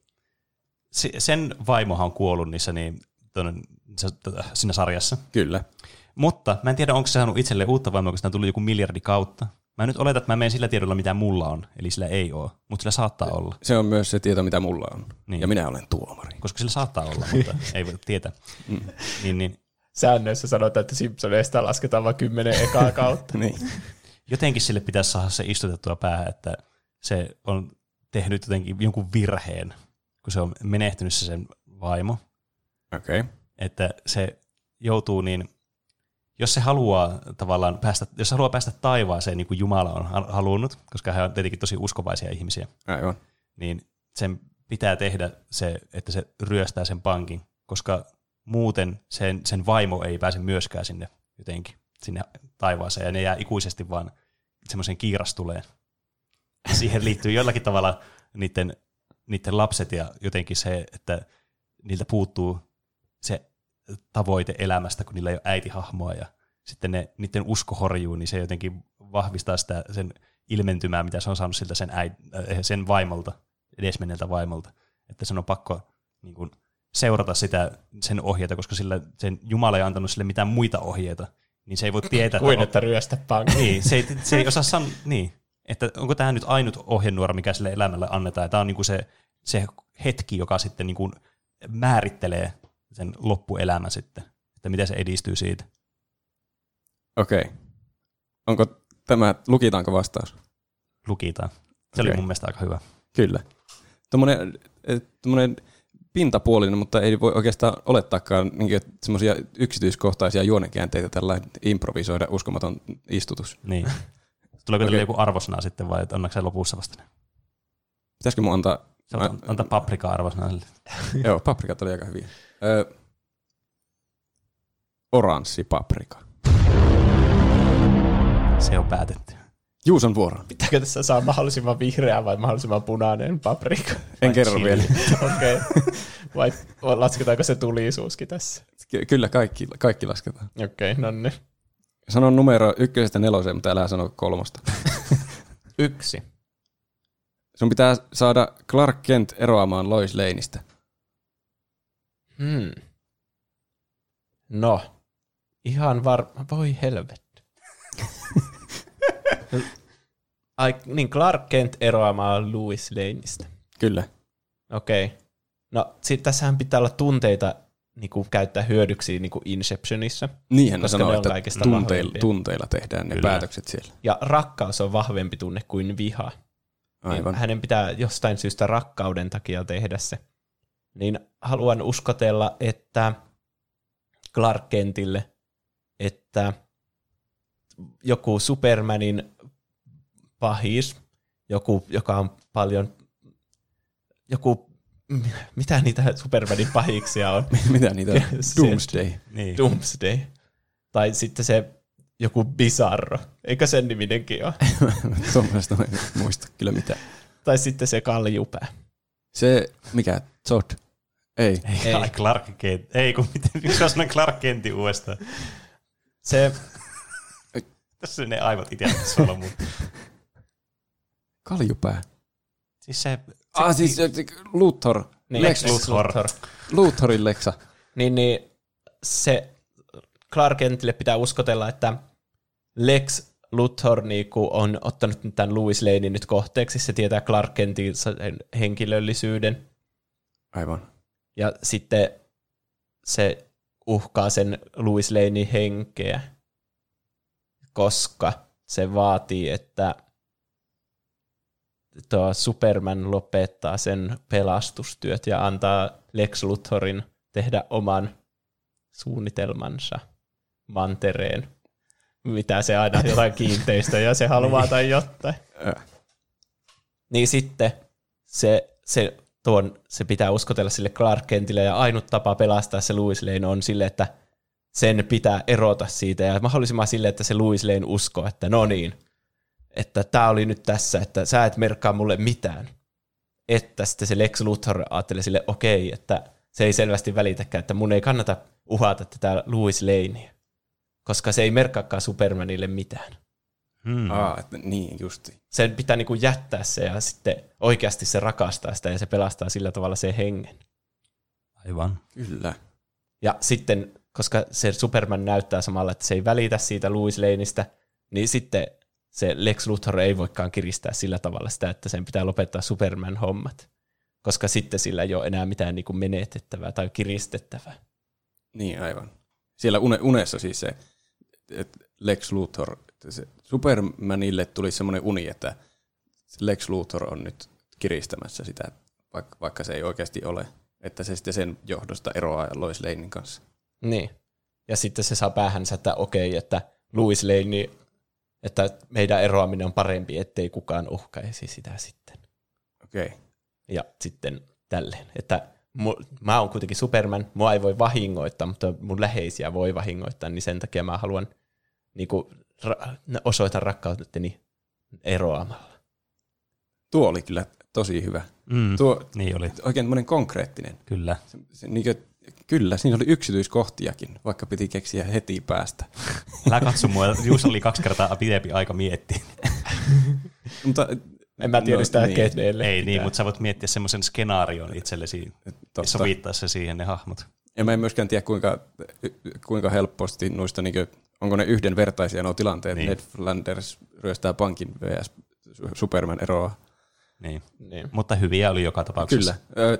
Juuso saa vihreän chilin. Kuulostaa mun mielestä paremmalta kuin jotenkin kuin tuo Niin. oranssi Kyllä, paprika. munkin mielestä kyllä chili on parempaa kuin paprika. Paitsi tämä nyt riippuu meidän tuomarista. Öö, mä, mä en kerro. Se jää, jää mä tahallaan jätän sen tämmöiseksi epäselväksi, että kuuntelija pystyy itse päättelemään. Kaatuuko hyrrä vai ei. Niin. niin. Kiitos osallistumisesta istutuskilpailuun. Kiitos. Se oli yllättävän onnistunut. Mua pelotti, että siitä seuraa vain hiljaisuutta. Mutta hyvin keksitte istutukset. Meillä oli myös vähän niin kuin Inceptioniin liittyen viikon kysymys. Ja tässä, tuota, se oli siinä, siinä mielessä vähän Inceptioniin liittyen, koska se ei liittynyt suoraan Inceptioniin, mutta se oli mikä on tajunnan räjähtävin elokuva, jonka olet nähnyt. Mm. Ja Inception on tajunnan räjähtävä elokuva. Ainakin me luokiteltiin se semmoiseksi kysymystä. Mä suunnitellessa. että se olisi Kyllä. Inception. Niin mäkin. N- niin varmaan mäkin. Mulla tulee muutama niin semmoinen vastaehdokas mieleen, mutta tämä on ihan varmasti se, joka vie sen titteli. Mm. Mm. Aika, aika moni kuuntelijakin oli sitä mieltä, että Inception. Eli mm. oli ihan hyvin muotoiltu kysymys, että se nyt oli monen muunkin mielestä samaa mieltä kuin me. Vai istutettiinko mä tämän niiden kuuntelijoiden päähän, että No ne vastaa. Inception? Tai sitten moni, moni päätteli, että sieltä on tulossa aiheeksi Inception, koska siitä on nyt kymmenen vuotta. Ja, toivottu paljon. niin, Mutta tähän Niin. vaan osa tätä istutustyötä, että se pitää olla mahdollisimman vakuuttava. niin, totta. Että se idea tulee niiltä, eikä meiltä. Niin tietysti. Siinä Aivan. viikon kysymyksessä aina se kuva, niin mä yritän sille, että se ei olisi se, mikä on se aihe. Ai niin, nyt Niin. se oli justiin Että- toinen elokuva. Niin, mutta ehkä sekin on osa sitä istutusta, että tajuaa, että se ei ole Matrix sitten se Niin. aihe. Kyllä. Niinpä. Tuli kyllä Matrixiakin aika paljon Niin. sieltä. Mm. Ymmärrän. Ö, tässä on nyt ö, pahoittelut kaikille niille, joiden vastauksia ei lueta, koska niitä oli taas aivan hirvittävä määrä ja meillä menisi kaksi vuotta ja en tiedä, olisiko se kovin viihdyttävää kuunneltavaakaan, että luetaan vastauksia puoli vuotta. Se pitää tehdä unessa, niin viisi minsaa on tunti. niin. Mutta mä oon nyt hyvin satunnaisesti valinnut jotakin vastauksia, mitä mä luen, niin tästä lähtee. Nilsson sanoi, niin, mä otin tämän ensimmäiseksi, koska se Nilsson sanoo, vastaus on melko selvästi Inception. Sillä koke- sitä kokemusta ei voi oikein selittää, vaan se leffa on aivan itse nähtävä. Hahmot on moniulotteisia ja niillä on selvät motiivit, ja juoni on aivan mahtava. Mulla on myös pubivisa. Tiesittekö, että Christopher Nolan inspiroitui Don Rosan akuankka-tarinasta nimeltään Dream of the Lifetime, jossa matkataan Roopen menneisyydessä hänen uniensa välityksellä. PS, moi Roope, moi. No, jaa. Tuo oli hyvä pupivisa ekstra tieto, Oli koska tuo ei tullut tuossa sun aikaisemmassa jutussa, vai etikö sä sen, sen takia pois? Ei, et- tuota ei itse asiassa tullut vastaan mulla missään. Että Oho. tuo oli ihan uutta tietoa minullekin. Kiitoksia. Vähänkö kiva? Kiitos. Don Rosa teki ne parhaat akuankkatarinat. Ne oli kyllä tosi hyviä. Niin jo, Niistä voisi melkein tehdä oman aihe, kyllä. jos niistä muistaisi vielä jotakin. Akuankka on muutenkin kyllä semmoinen aihe, mistä varmaan pitäisi tehdä aihe. No niin, Sun jo. pitää mui- vierailla sun muistoissa unien kautta, ehkä. että sä voit tehdä se aihe. Mm. Paitsi muistoja ei saanut uneksi ja siinä sitten hämärtyy se todellisuuden taju. Totta, ai niin. Sääntöjä on. Attentaatti sanoo Interstellar. Kaverin kanssa käytiin katsomassa aika randomilla. Ei ollut hirveästi tietoa etukäteen, että mitä on luvassa. Leffan jälkeen käveltiin vaan hiljaa ulos teatterista ja sen verran saatiin suuta auki, että grillin kautta kotia. Siinä jonossa seistessä sitten saatiin sen verran suuta auki, että olihan se vaan hyvä. Sitä, sitä vaan jäi miettimään ja pohtimaan, että mitä mä juuri näin ja mitä mieltä siitä olen. Leffan olen katsonut sen jälkeen noin kymmenen kertaa ja aina siitä löytää jotain uutta. Aivan mahtava elokuva. Hmm. Se on kyllä myös siis Christopher Nolan teemalla jatketa. Niin. Jotenkin mulla on semmoinen käsitys, että sitä ei yhtä paljon arvosteta kuin Inceptionia. Niin. Niin. Niin Mutta- mäkin on käsittänyt. Mutta siinä on ihan yhtä paljon kaikkea löydettävää. On. Se on semmoinen elokuva, mikä mä oon itse asiassa nähnyt vain kerran. Hmm. Ja se olisi kyllä semmoinen, mikä pitäisi nähdä kyllä uudestaan. Taitaa olla sama minulla. Sahu on sanonut, mun on pakko vastata tähän, että vuonna 2009 tullut James Cameronin tuottama Avatar. 11 vuotta siitä on aikaa, mutta en vaan siltikään ole unohtanut sitä tajunnan räjäyttävää fiilistä, kun kävelin 13-vuotiaana sieltä teatterista ulos. Ja se mykistävä fiilis, kuinka eeppistä elokuvaa sitä olikaan todistamassa, ja vieläpä 3Dnä. Vieläkään suurena elokuvien kuluttajana en ole vastaavanlaiseen fiilikseen törmännyt, vaikka lähellä onkin käyty. Avatarista en sen kummemmin tiennyt oikeastaan traileria enempää, joten en voinut edes aavistaa, kuinka suuressa hypetyksessä voisinkaan olla leffasta poistuessa.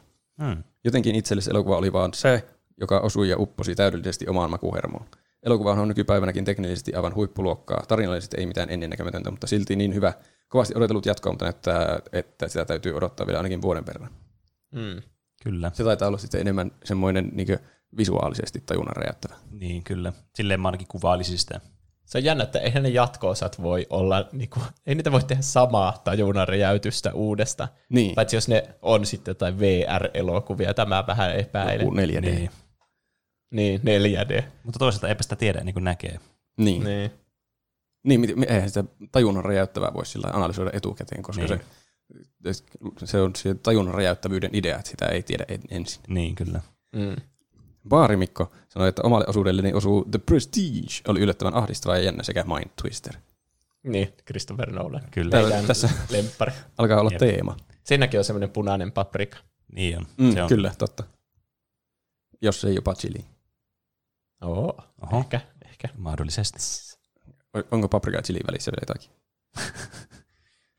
Kyllä se, oho, mä unohdin sanoa nimen. McRoy Finn sanoo, kyllä se oli ensimmäinen Matrix pentuna kiteen pienessä elokuvateatterissa. Ei mikään leffa olisi tehnyt samanlaista vaikutusta sen jälkeen. Ja kun oli välttynyt kaikilla trailereilta YMS, kaveri pyysi vaan mukaan sen isän kanssa kattoon yhtä leffaa, yhtä oli lainausmerkeissä. Ai hitto.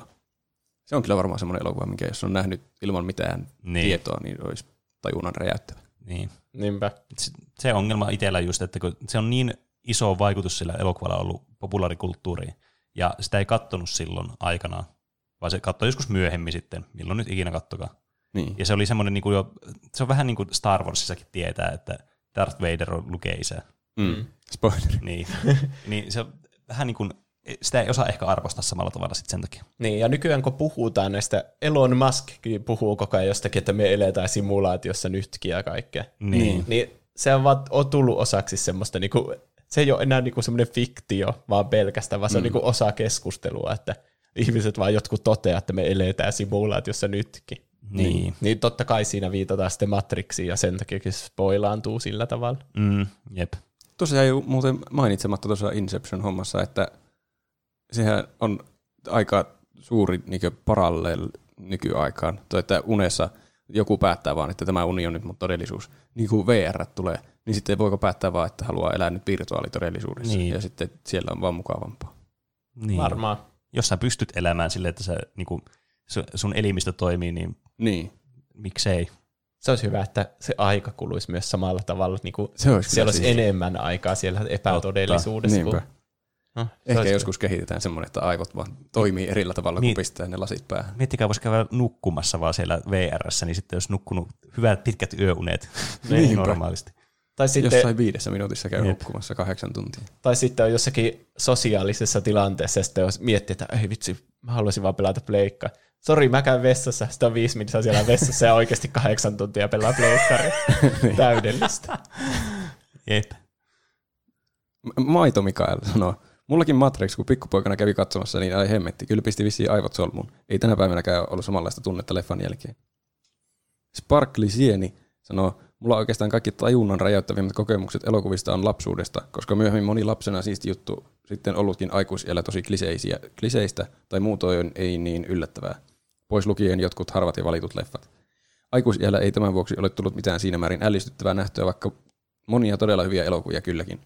Sanoisin tajunnan räväyttämä, räjä, räväyttämäksi, tajunnan räjäyttävimmäksi kokemukseksi, kun 8-9-vuotiaana näin Lord of the Rings, eli Taru Sormusten herrasta trilogian ekan leffan Fellowship of the Ring, eli Sormuksen ritarit. Olin serkkujen luona yläky, yö, yläkylässä, yökylässä, ja he olivat tosi innoissaan tästä leffasta. Kato, katsottiin se sitten yhdessä. En ollut aikaisemmin nähnyt mitään paljoa muita kuin lapsille tehtyjä fantasiaelokuvia, elokuvia, joten tämä leffa teki lähtemättömän vaikutuksen niin tarinan kuin visuaalisen kokemu- olemuksensa vuoksi. Onkohan mulla lukihäiriö? Tarinassa kiehtoi ja kiehtoo edelleen todella syvällinen ja mielenkiintoinen lore ja kaikki muu mystinen ja eriskummallinen, joka oli todella hienoa, kun mitään vastaavaa ei ollut aikaisemmin nähnyt elokuvassa. Örkit hobitit jänne. Todella upeasti tehty ja kokonaisuutena todella immersiivinen ja jännittävä elokuva. Muistan myös sen, kun leffan katsomisen aikana minulle nousi siellä serkuilla kova kuume, minkä vuoksi heidän vanhempansa soittivat mun isän hakemaan minut takaisin kotiin. Enkä voinut jäädä enää serkuille yöksi, tämä pitutti. Mutta- siis edelleen Lotre-leffat minun suosikkejani ja kirjasta tykkään myös todella paljon.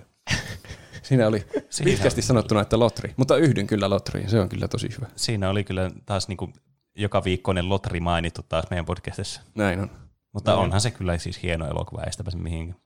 on. Ny- niin, nykyään se ottaa vähän itsestäänselvyytenä jopa. Niin. Niin. Koska mäkin näkin sen niin pienenä, tai sille se ei, ei se, mä tiedä, ei silloin osannut arvostaa semmoista isoa tuotantoa vähän niin kuin, että Mm. jotenkin vaan ajattelin, että tämä on kuvattu fantasiamaailmassa. niin. Niin. Se on aika hyvää kehua mun mielestä. Mm, no joo. Emi sanoo, komppaan kommentteja tajunnan rä- räjäyttävistä juonista Nolanin leffoissa esim. Inception, Interstellar, Prestige. Mutta erikseen haluan mainita David Lynchin Mulholland Drive. Todella hämmentävä ja symbolinen elokuva, jossa outoja juttuja tapahtuu kiihtyvällä tahdilla alusta loppuun. Tämä leffa pitää kokea loppuun ennen kuin alkaa arvailemaan, mistä on kyse. Kun lopun jälkeen lukee leffasta analyysejä ja teorioita, niin mielesi räjähtää varmasti ja haluat katsoa tämän uudestaan. En halua spoilata tätä kenellekään, mutta pintapuolisin voisin kuvailla synkäksi tarinaksi kahdesta naisesta Hollywoodin näyttelijäelämässä. Yleisesti mieleenpainuvia kylmiä väristyksiä aiheuttavia leffakokemuksia, myös muun muassa Parasite ja Your Name. Oletko te nähnyt ikinä tämmöistä Mulholland Drive. Joo, joo. Mutta Joo, se on just semmoinen elokuva, että niinku, se on tosi monimutkainen, mutta sitten sä oot koko ajan silleen, okei, okay, mä oon kärryillä, mä oon kärryillä, ota, ota hetki, okei, okay, mä oon kärryillä. Sitten yhtäkkiä niinku, tulee vaan asioita ja asioita ja asioita, ja sitten niinku, mäkin putosin ihan täysin, niinku viimeiset 20 minsaa silleen, okei, okay, en tajunnut Oho. mitään. Ai. Tässä tulee tämmöisiä, samalla tämmöisiä suosituksia, Niin on. että jos haluaa tajuntoja räjäyttää itseltään. Niin. Pitäisi katsoa se uudestaan, kun... Minkä, värin, nähdä minkä värinen paprika? No, ehkä oranssi. Okei. Okei. Okay. Ihan hyvä. Simmonen 92 sanoi myös Inception. Meinasi jäädä näkemättä, kun TV-trailerit ei oikein auennut. Muu perhe kuitenkin sitä menossa katsomaan ja ajattelin, että mennään nyt sitten iltaa viettämään. Hyvää luoja. Niin mielenkiintoinen ja moniulotteinen leffa täynnä mahtavia näyttelijöitä. Tapitin ensimmäisen viiden minuutin jälkeen koko leffan silmät tarkkana ja nautin joka sekunnista.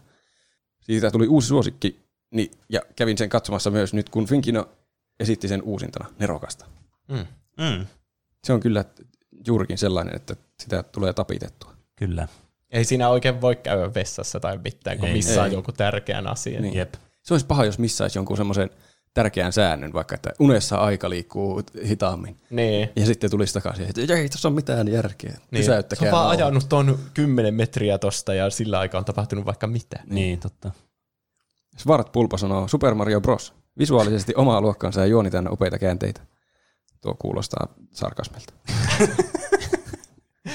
Niin se rajoittaa tajunnan vähän eri tavalla. Jep.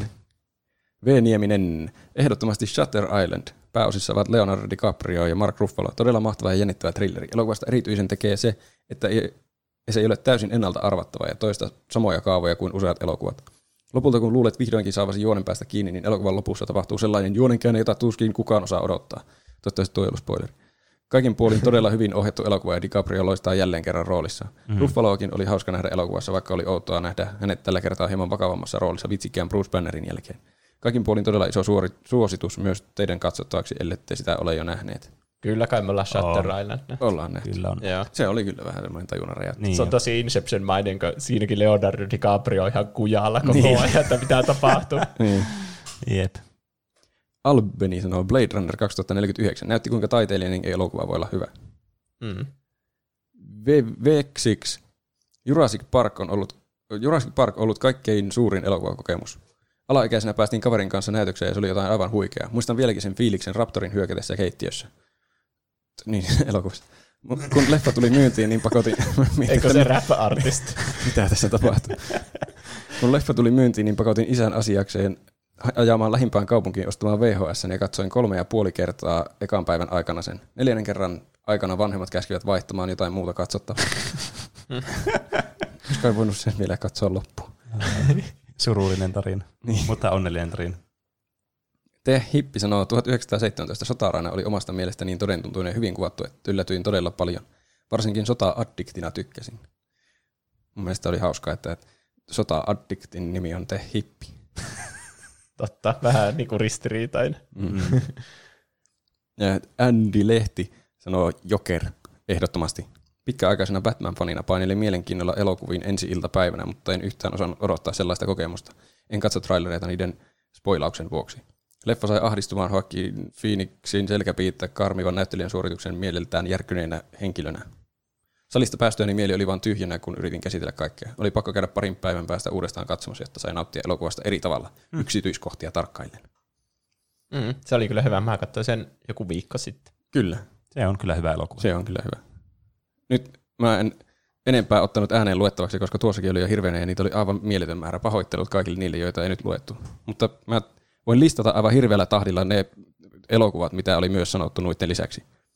Avengers Infinity War ja Endgame, Butterfly Effect, Titanic, Mortal Engines, Sinister, Terminator 2, Saw, Death Note, The Dark Knight, Harry Pottereita, Zeitgeist Addendum, Kick-Ass, Silence, The Rise of Skywalker, Kuudes Aisti, Pulp Fiction, 2001 Space Odyssey. Äh, Paljon oli noissa siis Matrixia ja, ja Nolania ja Niin. niin. Inceptionia niin Nolanina. Niin. Kyllähän Nolan on niinku erityisen tunnettu just noista aivoja räjäyttelevistä elokuvista. Näin on. Mä kyllä tykkään näistä tajunnan räjäyttävistä elokuvista. Se on ehkä mun lempigenre Niin jo. elokuvissa. Tässä tuli tosi monia omiakin suosikkeja. Jep. Niin. Niistä Se- on aina eniten puhuttavaa. Mm. Mm. Niin on. Tuostakin tuli monta semmoista aiheehdotusta mieleen. Niinpä. niin, kyllä. Oliko, Oliko teillä enää Inceptioniin mitään lisättävää? No ei, kai. Miten? Tulihan Sä... tuossa aika paljon niin. asiaa.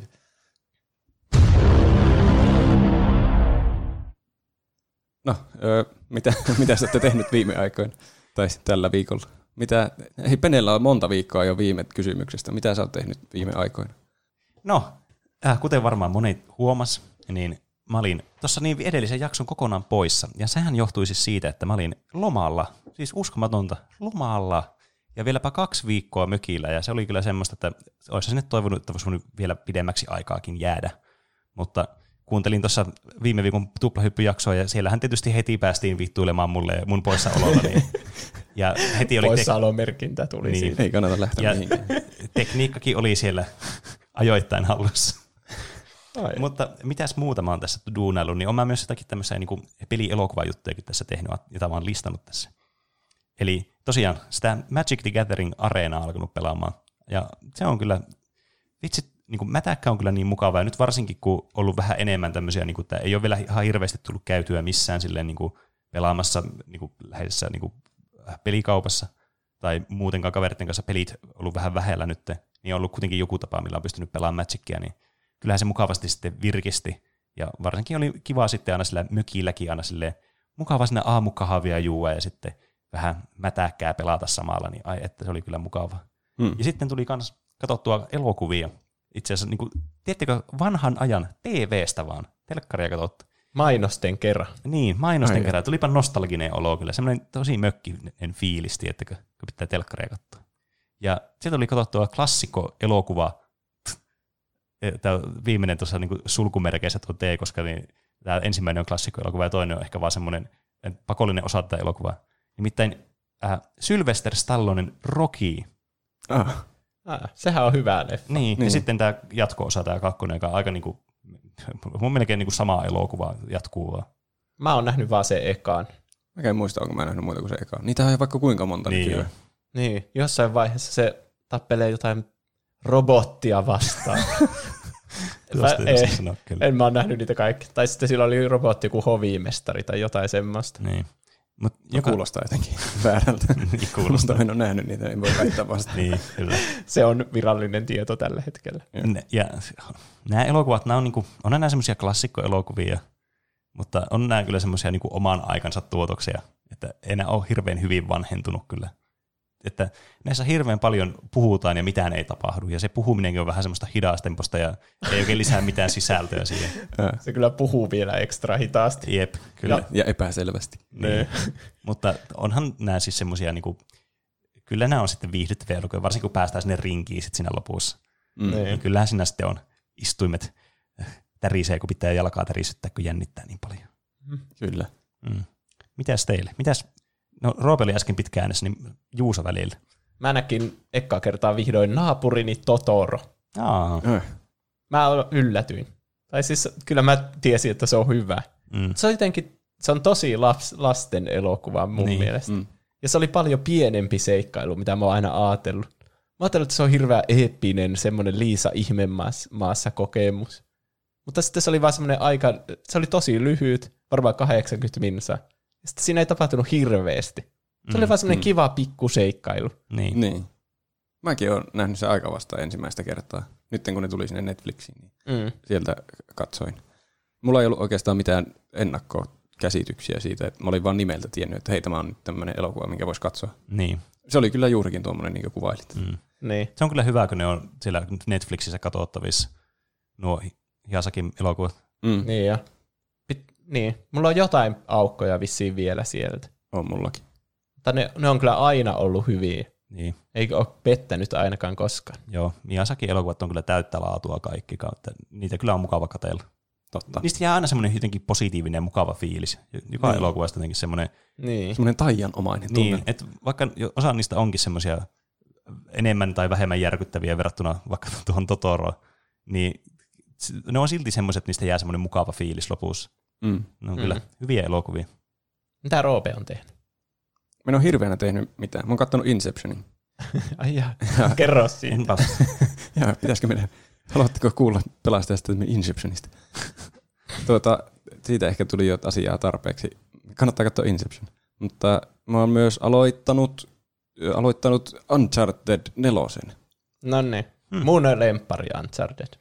Joo, se on ollut kyllä ihan hyvä. Mä pelasin sitä aika helpolla vaikeusasteella, kun mä ajattelin, että mä en jaksa grindata jotain taistelua tosi monesti, että mä haluan Niin. vaan kokea sen tarinan. Niin se on ollut kyllä tosi niin semmoista rentouttavaa tekemistä sillä. Niin, niin. Ja ollut kyllä tähän mennessä hyvä. Mä, on, mä luulen, että mä oon aika lopussa, mutta ei voi ikinä tietää, minkälaisia käänteitä siinä vielä tulee. niin. En, en mä oikeastaan muuta ole tehnyt. Editoinut meidän Taskmasteria. Se on ikuisuusprojekti. Jep. Hm. Mutta onko sitten aika meidän kaikkien lempisegmentille? Joo. Miten meni noin niinku omasta mielestä? Eli Tällä kertaa tuli oikea Niin. tunnusmusiikki. Pene on ammattimainen. Kyllä. Niin, eli meille voi lähettää korjauksia faktoihin, jos me saatetaan joskus sanoa joku vahingossa pikkusen väärin. Ja Kyllä. sitten meille voi lähettää ylipäätään kaikkia viestejä, kysymyksiä, kommentteja, aiheehdotuksia ja palautetta sähköpostilla osoitteeseen.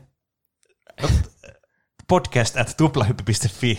Yes. Meillä on Kyllä. uusi, uusi ammattimainen tuplahyppy.fi sähköpostiosoite. Mulla Kyllä. heti aivot sanoo, että pitää sanoa tuplahyppy.gmail.com. Kyllä, Ja- automaattisesti mutta, tulee mutta, mieleen. Mutta kun sä viime viikolla Roope butcherasit sen kohdan, Mitä? niin, niin mä jutun nyt, sit- me vaihdettiin sitä sähköpostin domaania sen takia. Ai sekin tässä oli taustalla. Et, Niin.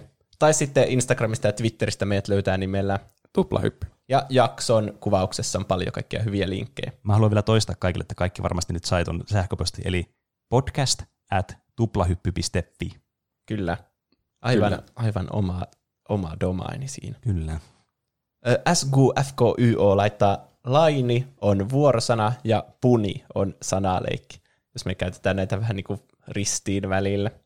Mä luin tuon ja rupesin miettimään, että mistäkään kohtaa tuo oli. Koska Niin. mä, mä kyllä itse tiedän sen. Mutta että me siitä karvisesta puhuttiin, että siinä oli suomeksikin hauskoja puneja. Niin. Mutta kyllä mä si- siinä ainakin tarkoitin ihan puneja. Sitten me ollaan puhuttu siitä tyypistä, joka siellä mun elokuvasalissa joskus niin varasti niitä niiden loppu. Ehkä ne on, niin kuin tiedätkö, että Marvelissa ne heittää aina jonkun hauskan Niin, semmoisen. Niin. aivan. Että jo, mä sanon niitä varmaan joskus puneiksi, vaikka Aha. ne olisi vaikka laineja. Se vähän riippuu siitä aina Niin. tilanteesta. Ja sitten Niin. joskus saattaa tässä niinku podcastin nautuksen timmellyksessä vahingossa sanoa väärä sana. Totta. Se on myös mahdollista. Vähän niin kuin timmellyksessä. Niin. Murdoch laittaa, oli muuten karvisfaktojen kohdalla pasahtaa verisuoni päästä, kun odotin, että eikö Garfield mainus Garfieldia mainita, mutta tietysti Roope pelastaa tilanteen. Yes. Olen lukenut jonkin verran karvista, mutta ei hirveästi välitä siitä. Garfield mainus Garfield sen sijaan on paljon mielenkiintoisempi asetelma. niin on. Näin on. Ja jotkut sinne meidän meemikanavallekin linkkailin niitä jotain Niitä tuli aika paljon. Ja mä, mä autoa ajaessa menisin ajaa ojaan, kun mä kuuntelin niitä Garfield minus Garfield lukemisia ja mietteitä teiltä kahdelta. mitä ne tarkoittaa. niin. Ja sitten attentaatti laittaa, niin siis kyllähän se The Last Jedi on paras tuosta uudesta trilogiasta aivan ehdottomasti. Niin, mun, mun kanssa ainakin samaa mieltä. Mm. Mutta siitä on kaikilla mielipiteitä. Kyllä. Jostain me ei puhuta enää Star Warsista, mun, eikö se niin mennyt? Niin, kyllä. Mm. Sitten tuli sähköposti Juvelta. Kiitos tästä mahtavasta podcastista. Kuunnellut kaikki jaksot tässä kesälomalla ja mennyt kesää hetkessä. Tuli kuunneltua Harry Potter-jaksoja, tulihan ne kakkosluokalla pari kertaa luettua ja leffat katsottua nytten, kun ö, olen 13. On kaikki leffat itellä, niin olihan se Deadly Hallows Part 2 pettymys, koska neljän vuoden odotus oli ehkä liikaa. Olette tosi hyviä podcasteja ja, ja olen teidän ansiosta löytänyt paljon kiinnostavia ajanvietteitä, esim. pelejä ja muuta. Pottereista vielä, että se on se muu kirjallisuus voittanut ne, mutta on se aina pakko lukea vuoden välein kaikki putkeen uudestaan. Olen aika paljon lukenut muutakin kirjallisuutta, mutta manga ja anime on nyt varastanut paikan. Olisiko aihetta The Legend of Zelda Ocarina of Time ja Breath of the Wild? Ja monet naurut saatu kavereiden kanssa, esim. Roopen Saippua Roope aiheesta. Oi, mahtavaa. Death Note on tullut luettua mangana, ja eh, sitten tässä tulee spoileri Death Noteista ja kertoo yhden spoilerikkaan mielipiteen, jota mä en nyt lue tässä, kun Pene ei sitä vissiin vielä kattonut. Ja voi olla, että kuuntelijoita, jotka ei ole sitä kattonut. Niin, totta. Niin ja sitten mukavaa loppukesää tripla hyppäjille. Kiitos. Kiitos. Kiitos samoin. Niin, Sparkli äh, Sieni laittoi, että Nolanin elokuvat yleisesti tai sitten joku tietty niistä tarkempaa käsittelyä, kuten Inception tai Batmanit. Niin, Nyt Joo. saatiin Inception. kyllä. Kyllä, Ja Batmanit varmasti myös joskus. kuin Kyllä. tilauksesta. Tai vaikka kaikki Nolanin elokuvat voi olla joskus. Kyllä. Joku erikoispektaakkeli. Niin, tai sitten käydään ne yksi kerralla läpi.